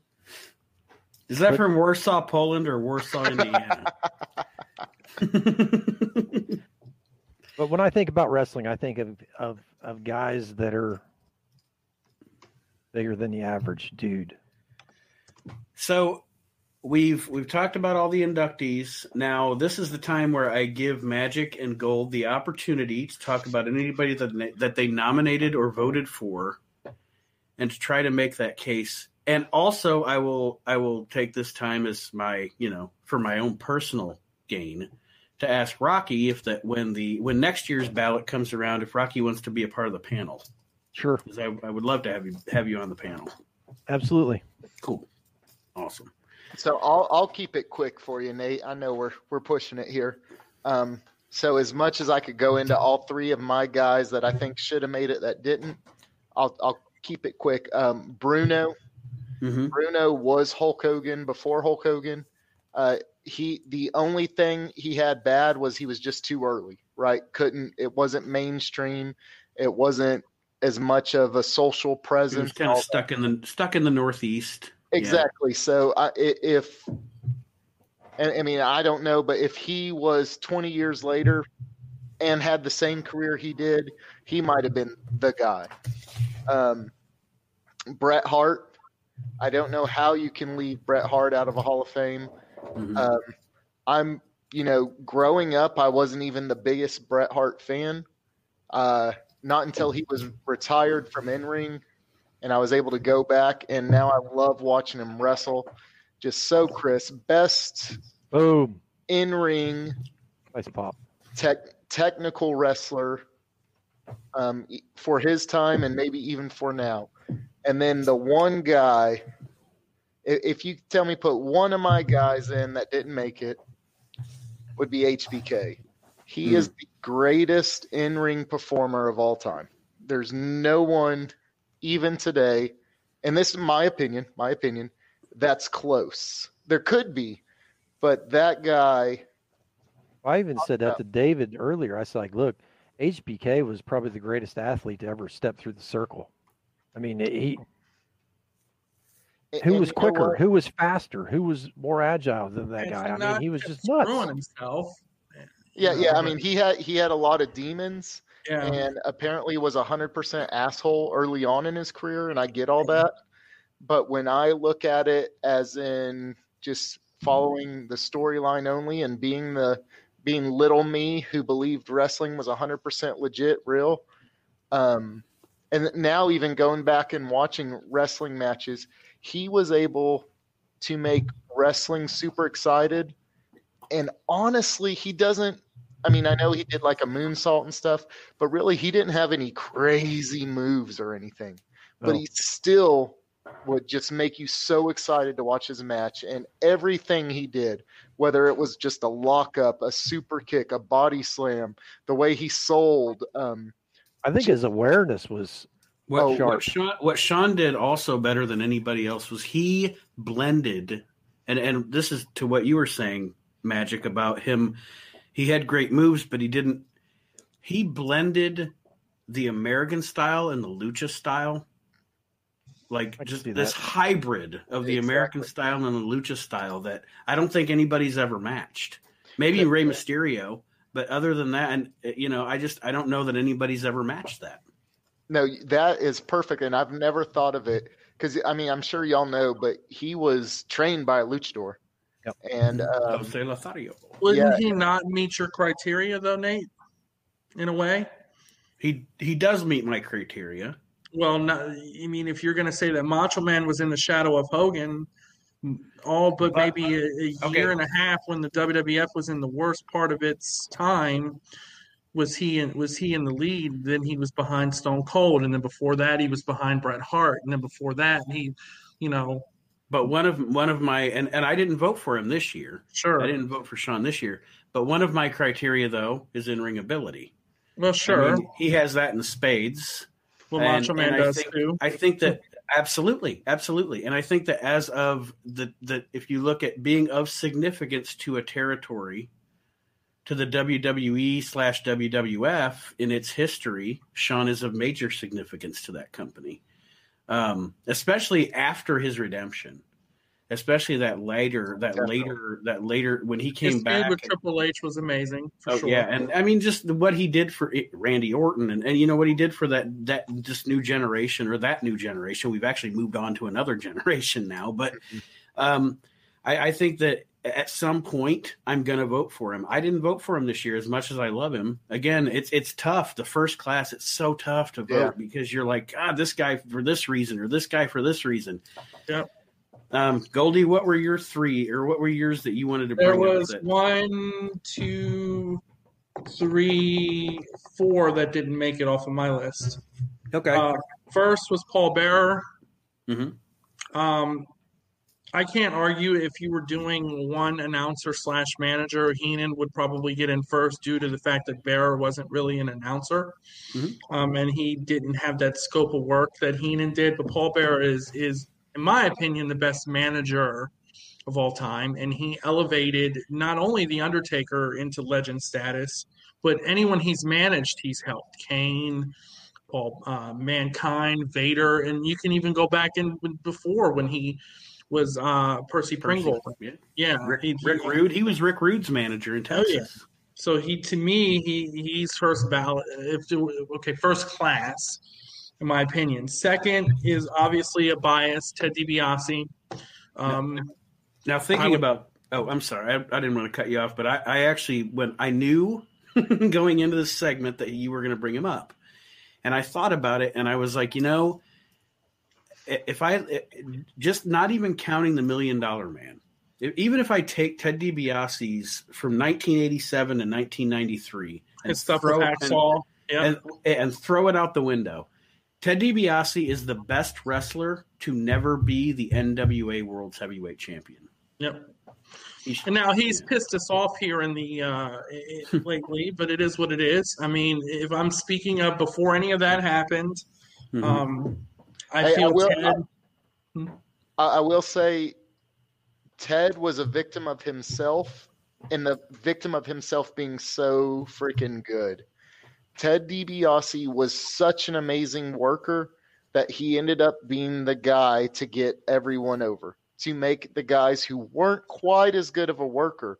So Yeah. he ended up being a victim of so being so. you mean like losing to Virgil at WrestleMania, which should have never Sure. happened? Yeah. yeah, I mean, happened. just just like every every good guy they wanted to punt put our push, let's put him in with Ted because we know Ted will make him look amazing. Let's even talk about his managerial part of his career when you know he managed Steve Austin and King Kong Bundy and all those guys and helped make them legitimate more than you know a little. I know Stone Cold went on to do bigger things than what he was doing, but when he brought him in as the ringmaster, that was awesome. And then when he had you know the Million Dollar Corporation and his tag run with IRS, I just think DiBiase is one of the best heels of all time. You hated him. I mean, how could you not hate a guy that kicks a basketball out of a kid's hand?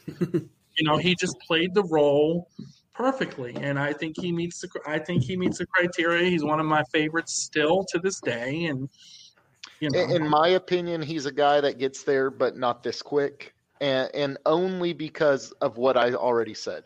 Like I will hands down give you one of the best in ring workers, and, and he, here's another thing to to uh, give him a, a positive thing is his gimmick was so good that a lot of people don't know he was that good in the ring. Right. You know, he was of great in the ring. He didn't Yeah. need to be. and He didn't even have to go in the ring. He paid people to do it for him. You know, so that's what made him great. But you know, that to me, he if, if you put a, a heel in, he's he's your tier one heel. Next, I had Roddy Piper, who I feel is a, a revolutionary in the industry. He- You know, he was the first main event at WrestleMania one. Obviously, he could play the heel role. He could play the face role. He didn't. I wish he would have had a longer title run, at one at all, really. Um, I know he's held some of the minor belts here and there, but he never really got his title run, and he'll probably tell you that uh, he didn't need it.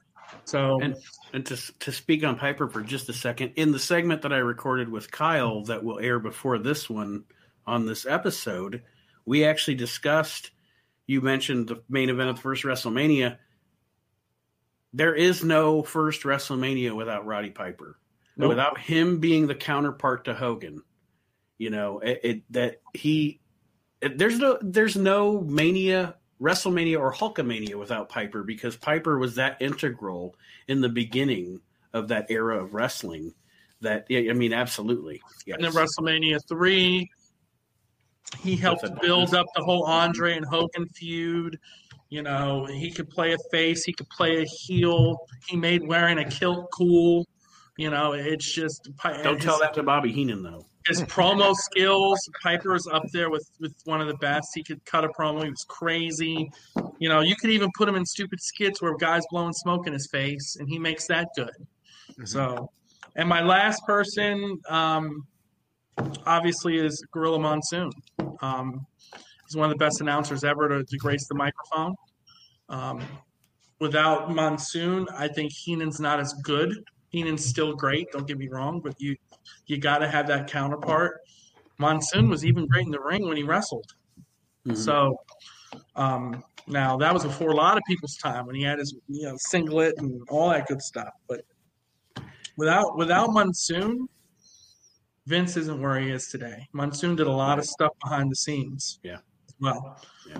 So that that's my list, and I think it's a damn good list. The rest of my people made it. So and I want to hit you guys with three people that I'm going to be, and I, I've said this to every group that I've that I've um, done this with, but I want to hit you guys with it too, real quick before we sign off. The three people that I'm going to keep pushing for as we go through. I'm going to keep fucking pushing for them, keep voting for them, get them in there. One is Jerry Lawler because in his territory, first of all, if you're talking about significance to a territory, there He you go. it. He was it.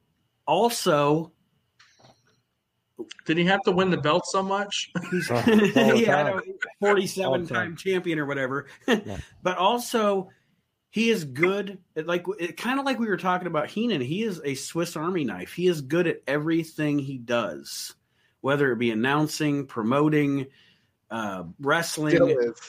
Yes, Lawler's fantastic. I'm going to keep pushing for him. I'm going to also keep pushing for Terry Funk because I think, and here, uh, the the last segment we did, I said Terry Funk was the NWA champion in the 1970s. Then a completely different Terry Funk had an amazing. He he worked in the WWF in the 80s.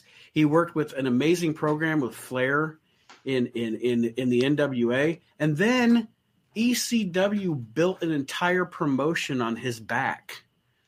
Um, so I'm going to keep pushing for Terry Funk, and the other guy I'm going to keep pushing for, and this is this actually goes out to a lot of the modern fan listeners that listen to this program. I promise you this: you you you fanboys for Japanese wrestling don't have Japanese wrestling without Rikidozan because he was he was the father of Japanese wrestling. He is the reason that that eh, that Antonio Inoki and Giant Baba were in the business.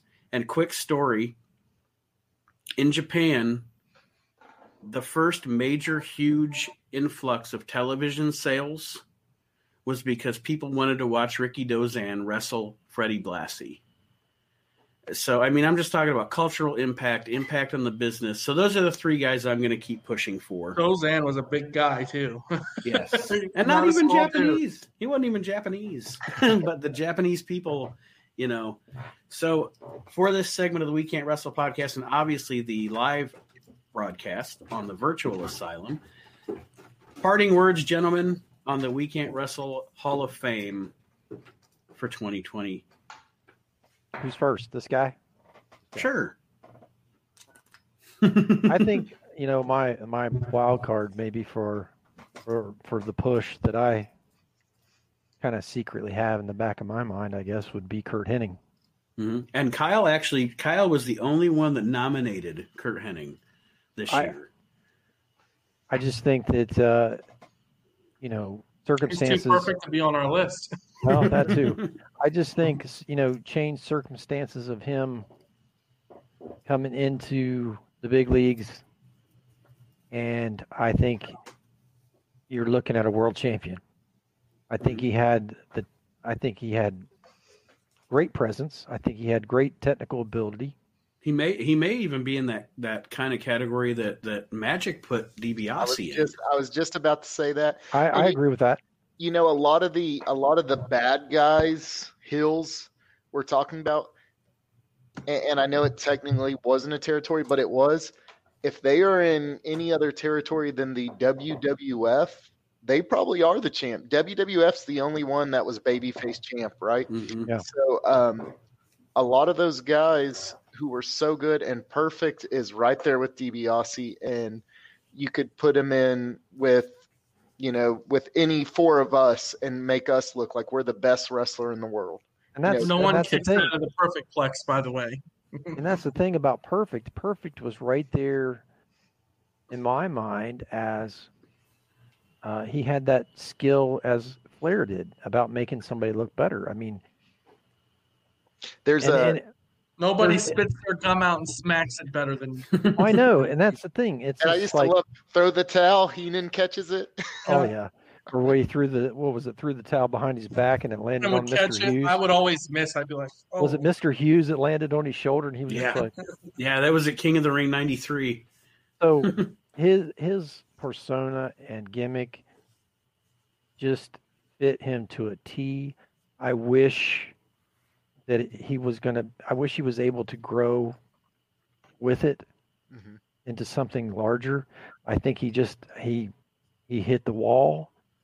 Um, but I still think there's really nobody. I mean, other than maybe Shawn Michaels, smoother and a better technical wrestler than what Hennig was. He was just so uh, sharp. He was he was razor sharp. I've never I've never watched I've never watched a pro and and I said this actually in one of the segments we recorded earlier. I've never watched a wrestler that looked more natural in the ring than Curt Hennig. I know it was just like he was born to be Mister Perfect. hmm And even you know in the old days when he was coming up into the business, he still was one of the top guys in the ring, no matter who you paired him with. and we want to forget his WCW entire run Yeah, whatever. where they didn't use him at all. Which Yeah, that's just poor poor promoting on that part. But yeah, I thought I thought Curt Hennig definitely deserved a, a little push. I I also feel that uh, Ricky Steamboat deserves a little bit of the push. So those are my two guys. Hey, Ricky Steamboat. Quick, quick note on that. I, I agree with you. Two of what I would consider best matches of all time uh, include him. Was one is Macho and Ricky, and one is Flair and Ricky. yeah, And then, uh, you know, Gold even talked about earlier. Great feud was Stone Cold and Ricky. He's another one that I think a lot of us don't give quite the credit. And then we talk about these best matches. You don't all your name doesn't keep coming up, you know, for no reason. So Right. I love the Ricky call out. Yep. All right, Magic. That'll any- be that'll oh, be my push for sorry, next year. Robbie. All right, Sorry, cool. I'm glad I'm glad to have you on the panel, good sir. Thank you. Magic parting words for our viewers and slash listeners. Yes, so I'm very disappointed. The uh, the what's the Galloping Goblin Gobbler? That was who I was gonna go for. He didn't quite make it. I mean that egg. Gobbledygooker or whatever the heck that is. Um, so I'll say, like I said, um, there's there's no one on the list this year that made it that I'll tell you shouldn't have. Um, even though I had a couple guys who didn't, and I'm sure every listener and every person on the panel is like, oh well, this guy over this guy that. The truth of the matter, just because some guys make it this first time, and maybe some it takes second, third, fourth time, it doesn't necessarily mean they're bad, they're worse, this guy over them. Wrestling is such an amazing business where, where I was talking about Ted DiBiase, Mr. Perfect, being victims of being so good. It, Yeah. it, and then you think of, you know, now's a little different because someone could be in that same role and we know they're that good and that put there. But, but if you're a modern day fan, you gotta, you gotta just think of to when all four of us were kids, it was a sport. It was a 100% sport. So we weren't like, God, Ted DiBiase is so good. The way we were like, oh, that guy, he either His- loses or his he work gets the his win. work rate's fantastic. E- No, we were like a hit the car. You know, Yeah, like we- call the locksmith. Or that asshole sticking a hundred dollar bill in a 100% random guy. It was How dare he do that to that little kid? It was just basically good versus evil. You couldn't Yes. make it any more We simpler watched than every that. show Open Hogan won as a kid. Yes, we were Right, all yeah, there. I, I did.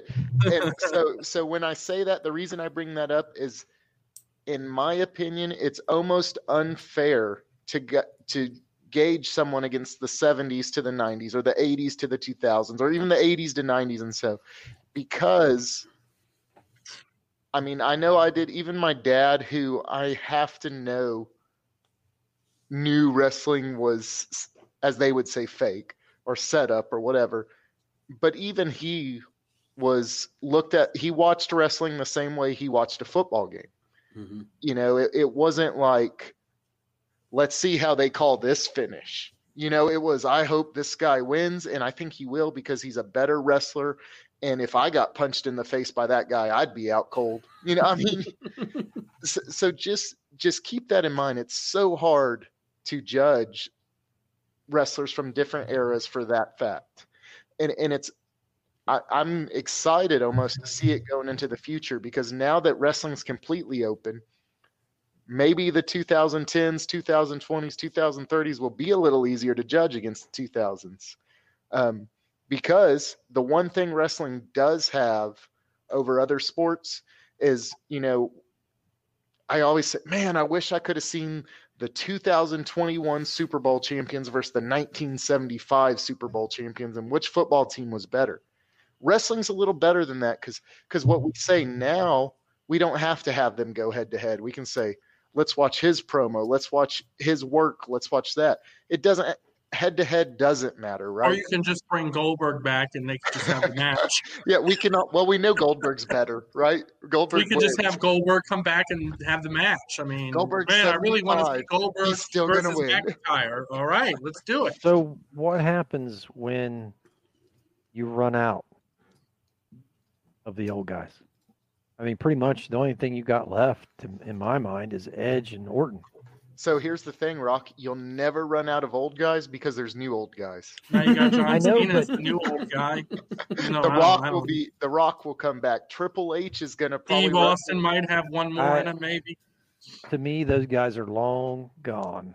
I don't No. think you. I don't think. I mean, other than Triple H being that Vince McMahon role as the bad CEO, that's about it. The Rock. The Rock will probably do another match. The Rock's about about the dollar sign. He makes twenty million dollars a picture. Why would he come back and take a beating for pennies on the dollar? Other than he loves the business, but it's it's that pop that they're hoping for by bringing those old guys back. But I just sit there and think, man, you're going to eventually run out. No, the the problem with an old guy, and sorry, Nate, we're getting a little off, but the problem with the, the old guy is a band aid. It's Yeah. not going to fix anything. It's Right. going to No. stop the bleeding for half a second, and then it, it's going to bleed right out of it. Yeah, and then they need to pass the torch, and then that that's what you used to do. Now it's I don't know. we are yeah, we're going like it, it's just you know Goldberg passed sh- passed that torch should have passed that torch in 04 to Lesnar, but they were both leaving the company. So and even Lesnar's getting, you know, to the point where, What's Lesnar? Lesnar like forty five now. yeah, he's my age. yeah, Yeah, Lesnar's so, I mean, so I mean, it's Lesnar's not like he's, it's good, not like he. It's not like he's a young pup anymore. Mhm. no, I mean, I guess you know. I just, I just, would- I'm curious how far, how many times can they go to the legends or older guys well before they look down in there and there's nothing left. it's just float. It's just Archie in there. I'm Well, and then, and then you, like you said, Magic, you're, you're, you're stuck with what you got, and what you got is mediocre. Mhm. I'm not saying that those guys in the new product are not athletes because that's what the, that's what they want. That's what they're getting. They're getting athletes, but they're not getting legends. No, you're right. And, and you know, my quick take on that is there's an old rule in booking wrestling. And uh, this goes from the littlest show to the biggest show is you cannot make a superstar with 50-50 booking. And it seems like everyone now is 50-50 booking. Yep. yep And it's also partial the new fans' faults too. Because if you do what we keep talking about, where it's kind of that 100 0 booking, that person keeps the belt heel, right? The, the big heel keeps the belt for a year. Then the face comes in and wins it. The fans are complaining that that person had the belt too long. you know, or they're they're it's, Well, they're- or I'm bored, or I'm they're they're wanting they're just wanting something to change. They just want changes. They don't want the same outcome every time they turn the TV on. They just want something to to be different. I mean, got to go back to having good matches on TV, but the big matches on the pay per views. I'm We never I got agree with that. Hogan and Warrior on the on the it, TV. it, it, it gets to the point where every Raw or SmackDown is just another pay per view. Oh, 100%. Uh, that, that's one of the things I hate is WrestleMania, Gold versus Nate. Monday Night Raw after WrestleMania, Gold versus Nate rematch. It's like, Yeah. hold on. and we're like, who's going to win tonight? And I just I kept the belt, and like, everyone's like, we know Gold's you retaining. just told me for three months I should go and buy WrestleMania or watch it because this is a, such an amazing match. And Now I can just it watch it for free. the next night. You know what I hate? What I this is what I loved about um, WrestleMania 14. Right? We're watching. We're in suspense. All of a sudden, that night on Raw, they're like, tonight, HBK versus Stone Cold. Nowadays, that match would have happened. Back then, we're all like shocked, like they're not going to have this match. It's WrestleMania, right? We're we're in suspense. What's going to happen, right? I- Um, Stone Cold comes out, is about to have the match, gets attacked before the match even starts. Match doesn't happen. And of course, Undertaker returns and accepts Kane's challenge. That's what we need to see. Not, oh, tonight we're going to have the, the WrestleMania main event, it's, but it's going to be a tag match. It's going to be McIntyre and Goldberg versus blah, blah, blah, blah, blah, blah. And you're like, really? You're not building it up. I should see one week McIntyre's beating the crap out of Goldberg. The next week, Goldberg comes back, beats the crap out of McIntyre. We don't a one. have It's a it's a one and done scenario. we don't have matches where McIntyre is tagging up against Goldberg every show. Now, I get the house shows; they did stuff like that because you got matches for the live crowd, and uh, you know they don't really do house shows now because of the pandemic. But anyways, my final word is is that everyone's list is great. Everyone's gonna have people that were left off. There's just absolutely no. If, if someone picked a list with everyone on it, it's rigged. I'm gonna say rigged all day. like, oh, I'll main one. oh man, all of my people are on. I'm awesome. Sex I will- guys. I will say it's also there's some biasness to it, and there are people. Every generation has grown up with people, right? Uh, you know, the '70s, oh Bruno, you know, and Bob Backlund, and '80s Hogan, Sheik, still some Bob Backlund. You know, '90s Austin Rock, you know, all that, and then even now the younger generation, Cena was the best ever. You know, people would argue that Cena's the best ever because that's what they grew up with. I was never. Right. No offense to John, but I was never a fan, no matter what. because you grew up in a different time period. You grew up watching. Not only did we grew up in the best time for wrestling in history of wrestling, it's just a fact. Our I just I just think that to me, and, and this, like I said, this is not a dig on Cena, but it, it to me, Cena felt like he was the best uh, jobber they had, and they mm-hmm. turned him into a superstar. Yep. I just I don't know. I just didn't. Maybe I just wasn't young enough to appreciate his gimmick. You know, I, I, I really think it goes back to the whole 50 50 mm-hmm. thing. And, and I mean, I know Cena won a lot of titles and all that, but the reason he won a lot of titles is because he lost a lot of titles, right? Now, Ric mm-hmm. Flair won a lot of titles, but he did it over 40 years. Right. You know, Cena, yes, he's wrestled a long time, but if we cut it down to his title runs, so to me, you know, forever, you know, Hulk Hogan was like the five time champion, but every reign was two, three years. Yeah. And, you know, Whereas now, Cena's tied Flair in what seven years? No, Right. wait, was it? It was 0, 05. No, he WrestleMania 20. He won the U.S. belt. WrestleMania 21 is when he won the belt. That was 05. So he's he's won what what is it 16 times from 2005 to let's say I think what the last two years he hasn't really wrestled. Mhm. So from 11 years he's won the belt 16 times. He's won the belt almost two times a year. so like I said, if I if I ever meet Cena, I'd I'd walk up to him and shake his hand and admire his success. And I'm sure he's a super nice guy, but I just was not a fan of his persona or his gimmick. No, think of it this way. So, like, think back to when we were kids or we were younger and we're watching wrestling. Any former champion was a legit world champion, right? Yeah. Oh, he had he had the belt. You know, we we would say like even after Macho Man lost the title, that's he was still in contention. He was still in Exactly. contention. that is a former world champion. You don't mess around with him. Yeah. We don't think that right now about Kofi, No. right? Like we don't go. That is. I mean, they That's say how you build them. And then remember back when we were kids, more times than not, the, the champion had the IC belt before True.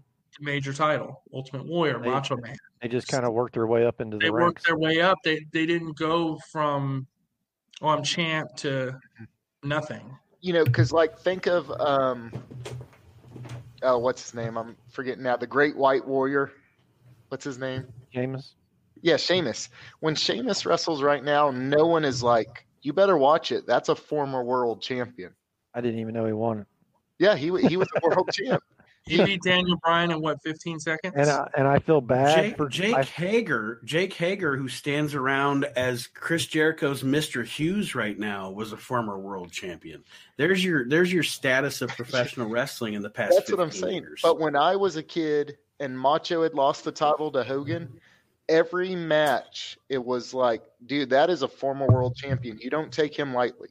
You know, you- because you also thought, well, eventually he's going to he's going to rise back up and reclaim his belt.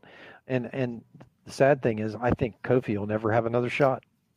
no, I, th- I and you're right. This the sad thing is, I think they gave Cody or Kofi a reign because the fans demanded it. You know, not because they wanted to build him up. But anyways, that's a different. We Yeah, don't want to get down that rabbit hole, also. But I know, but it's Well, just that's my final word. So Thank I you, just- gentlemen. thank Thank you you, for thanks for having me on. I, I Oh, yeah. appreciate it. fun. It's fun to talk. It's fun to talk shop. And it will Um, be amazing to have you as part of the panel next year. I appreciate that.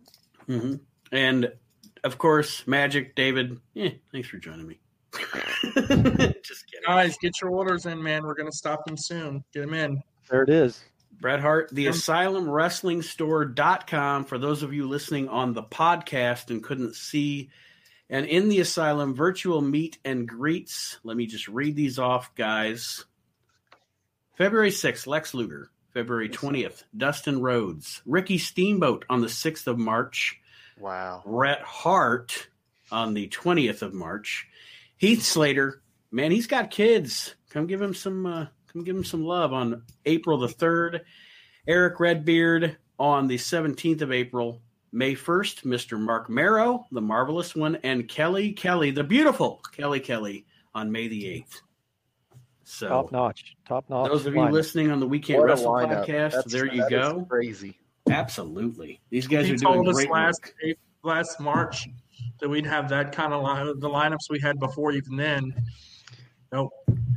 If you asked me last March, I'd be like, "What do you think the lineup will be in February of 21?" I'd be like, "Oh, it would be, you know, Norman Joe Smiley. Butcher from We'll have Warsaw. the 10-time Detroit champion, you know, or whatever." We'd have Archie February 6th, Warsaw February 20th.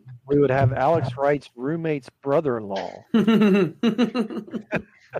March 8th, we have Nate Maxon from We Can't Wrestle podcast. Oh, That's going to be a big show. 17th. 60, 67 cent 8 by 10s Yes. Costs more And to print 'em. free cards. No, And it's, big lots of honestly, steel chips. honestly, it's been it's been a treat to work with all you guys. Um, like David said, if you'd have told me a year ago that my phone would be full of outstanding legends and talent in the wrestling community, I would have definitely said, mm, "I think you're wrong." Yeah, you're full of it. yeah I, I mean and you know e- and even i've even grown fond of some of these people that i've worked with and, and we've Yep. we've gained a relationship from some of them and some of them are so and I, I say some all are have been more than appreciative of our efforts Mhm. and I can't thank them enough for giving us the nod.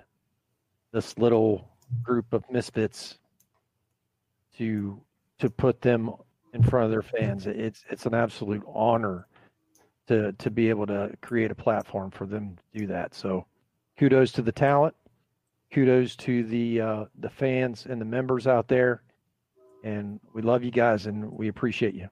And we want you to buy in all our meet and greets. There it is. Corey said it best. Salute. Salute. See you. All right, everybody. Thank you for joining us this week as we wrap up the We Can't Wrestle Podcast Hall of Fame edition, part D. Um, there will still be another segment coming up with Nick Hestelo and Danny Torres from Fandemonium, who were also part of the panel. That'll be featured here sometime within the next week or so. And now we'll be getting back to normal with the We Can't Wrestle podcast. Some uh, some normal episodes coming up now that I've finished up this Hall of Fame project. But I do want to thank Aaron and Kyle and David Gold, John Majewski, and Rocky Turner for being with me this week to discuss the Hall of Fame. Excited to have Rocky as part of the panel next year. And uh, we will roll on with that as it goes. With that being said, I want to thank you all for joining me this week on the We Can't Wrestle podcast, Hall of Fame Part 2. And we will see you next time around, everybody. Thank you so much.